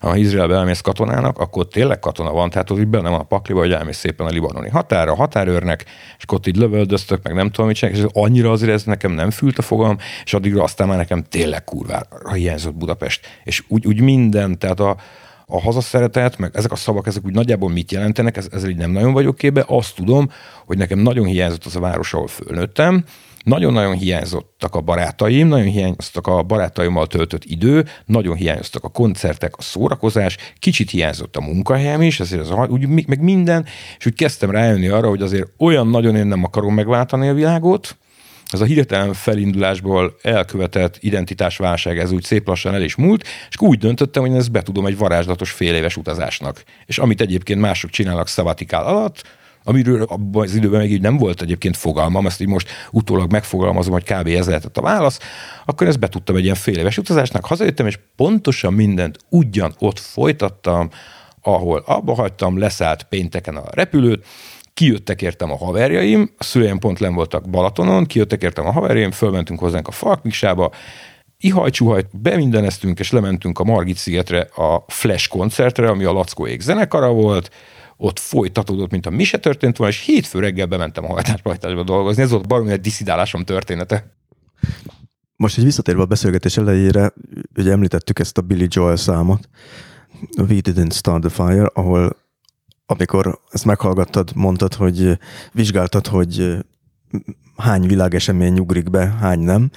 De minek tudod be azt, hogy ott volt ez a 17-18 éves sinya, aki nem fényeskedett, vagy nem, nem jeleskedett az iskolákban annyira, az érdeklődése valószínűleg elég össze-vissza volt, és mégis, hogyha itt a következő 20-25 évre nézünk, akkor azt látjuk, hogy lett belőle egy olyan sinya, aki hat történetet olvas, politikai eszéket olvas, um, közéleti kérdésekben is nem tértünk ki itt politikára, de... de Pedig nagyon képbe vagyok, mindenről van véleményem. Mindenről van véleményed, hogy szerinted, mert alakulhatott volna ez másképp is. Abszolút, ez, abszolút, ez a, a, a, az én az én életem kockás lapja, amikor azt megírták, akkor az tökre nem ebbe az irány. Nekem teljesen más életet kéne, hogy éljek. Valószínűleg Békás megyere lenne egy saját hentesboltom, jó ellénék hízva, kicsit szar lenne a vérnyomásom, lenne egy ötös BMW-m, lenne egy ilyen csajom, három gyerekkel, ott laknánk a panelba, de kurva jó házba, lenne Balcsin egy nyaralóm, és Majorkára járnék minden évben, és belerohadnék annyit dolgozom, de jó gazdag lennék. Nagyon-nagyon jó, hogy nem így van. Nem tudom, figyelj, én erre nem fog tudni választ adni. Az biztos, hogy kell egy-két rohadt bátor lépés az életbe. És azt mondta, hogy na jó van, te nem fogsz ebbe a ebbe a motorcsónakba benne maradni, hanem gyerünk még azt sem, hogy ez egy szarladik, de legalább izé majd visz valahova. És onnantól kezdve meg szerintem, hát én nem tudom, figyelj, a körülmények, nekem tök nagy szerencsém van. Baromi magas a szerencsefaktor, vagy pedig majd amikor megiratom valakivel az önéletrajzomat, az majd szépen kinyomozza és lekutatja. De mondom, főleg a szerencse. Említetted, hogy az nem lenne ellenedre, hogyha 50 év múlva lenne egy szobor. Nem, nem, nem, nem azt mondtam. Azt mondtam, hogy szerintem az a minimum, hogy 50 év múlva legyen egy szobrom. Mi legyen ráírva erre a szoborra? Sinya. Ennyi? Hát még jó. Hát, aki azt nem tudja, ezt, ezt szoktam mondani, amikor megkérdezik, hogy mi az e-mail címed, és mondtam, hogy ha nem tud megjegyezni, akkor én szükség, hogy írjál rá. sinyakukaszhajtaspajtas.hu. Ha ezt valaki nem jegyzi meg elsőre, akkor nem kell fölírni, nincs szükség, hogy levelezzünk. Az ráírva, hogy sinya. Úgyis a hülyeségek vannak ráírva a szobrokra, nem? Úgyse azt nézik a szobrokba, hogy mi van ráírva. A szobrok alapvetően szerintem azok ilyen utcai bútorok, azért jók, mert ott itt találkoznak az emberek. Te mondjuk 20 év múlva egy milyen sinyát képzelsz el? Ezt az életformát szerinted meddig tudod úgy csinálni, ahogy, ahogy most? Hát most a podcast hallgatók nem látják, hogy oda tettem a kezem elé a számot, becsuktam a szemet, és kicsit elfehérettem, mert a kétfajta verzió válaszom van. Ez igaz, hogy pontosan ugyanazt fogom csinálni, mint most, nagy valószínűség szerint, ugyanazzal a habitussal, ugyanazzal a ruházkodással, ugyanazzal a beszédkészséggel, talán egy kicsit lassabban, de ugyanazt fogom, ugyanúgy lesz egy punk zenekarom, ugyanúgy a Bambiba fogok kocsmázni a Márióval, meg ugyanúgy a Hans Petivel, meg a Marci a részével a kiadóba, és elmegyünk a koncertünkre, a Toldiba, ez a válasz A, ennek gyakorlatilag semmi esélye, a B meg az, hogy 20 év múlva ott fogok ülni egy faházba, egy tóparton, horgászni fogok, és nagyon remélem, hogy abban a házban nem lesz bekötve az internet.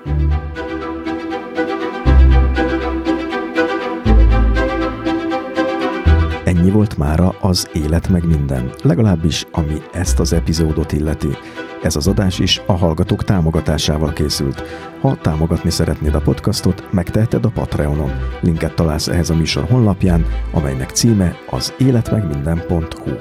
A műsor végén pedig hallgass meg kérlek a további szponzorok egyébként hasznos ajánlatait.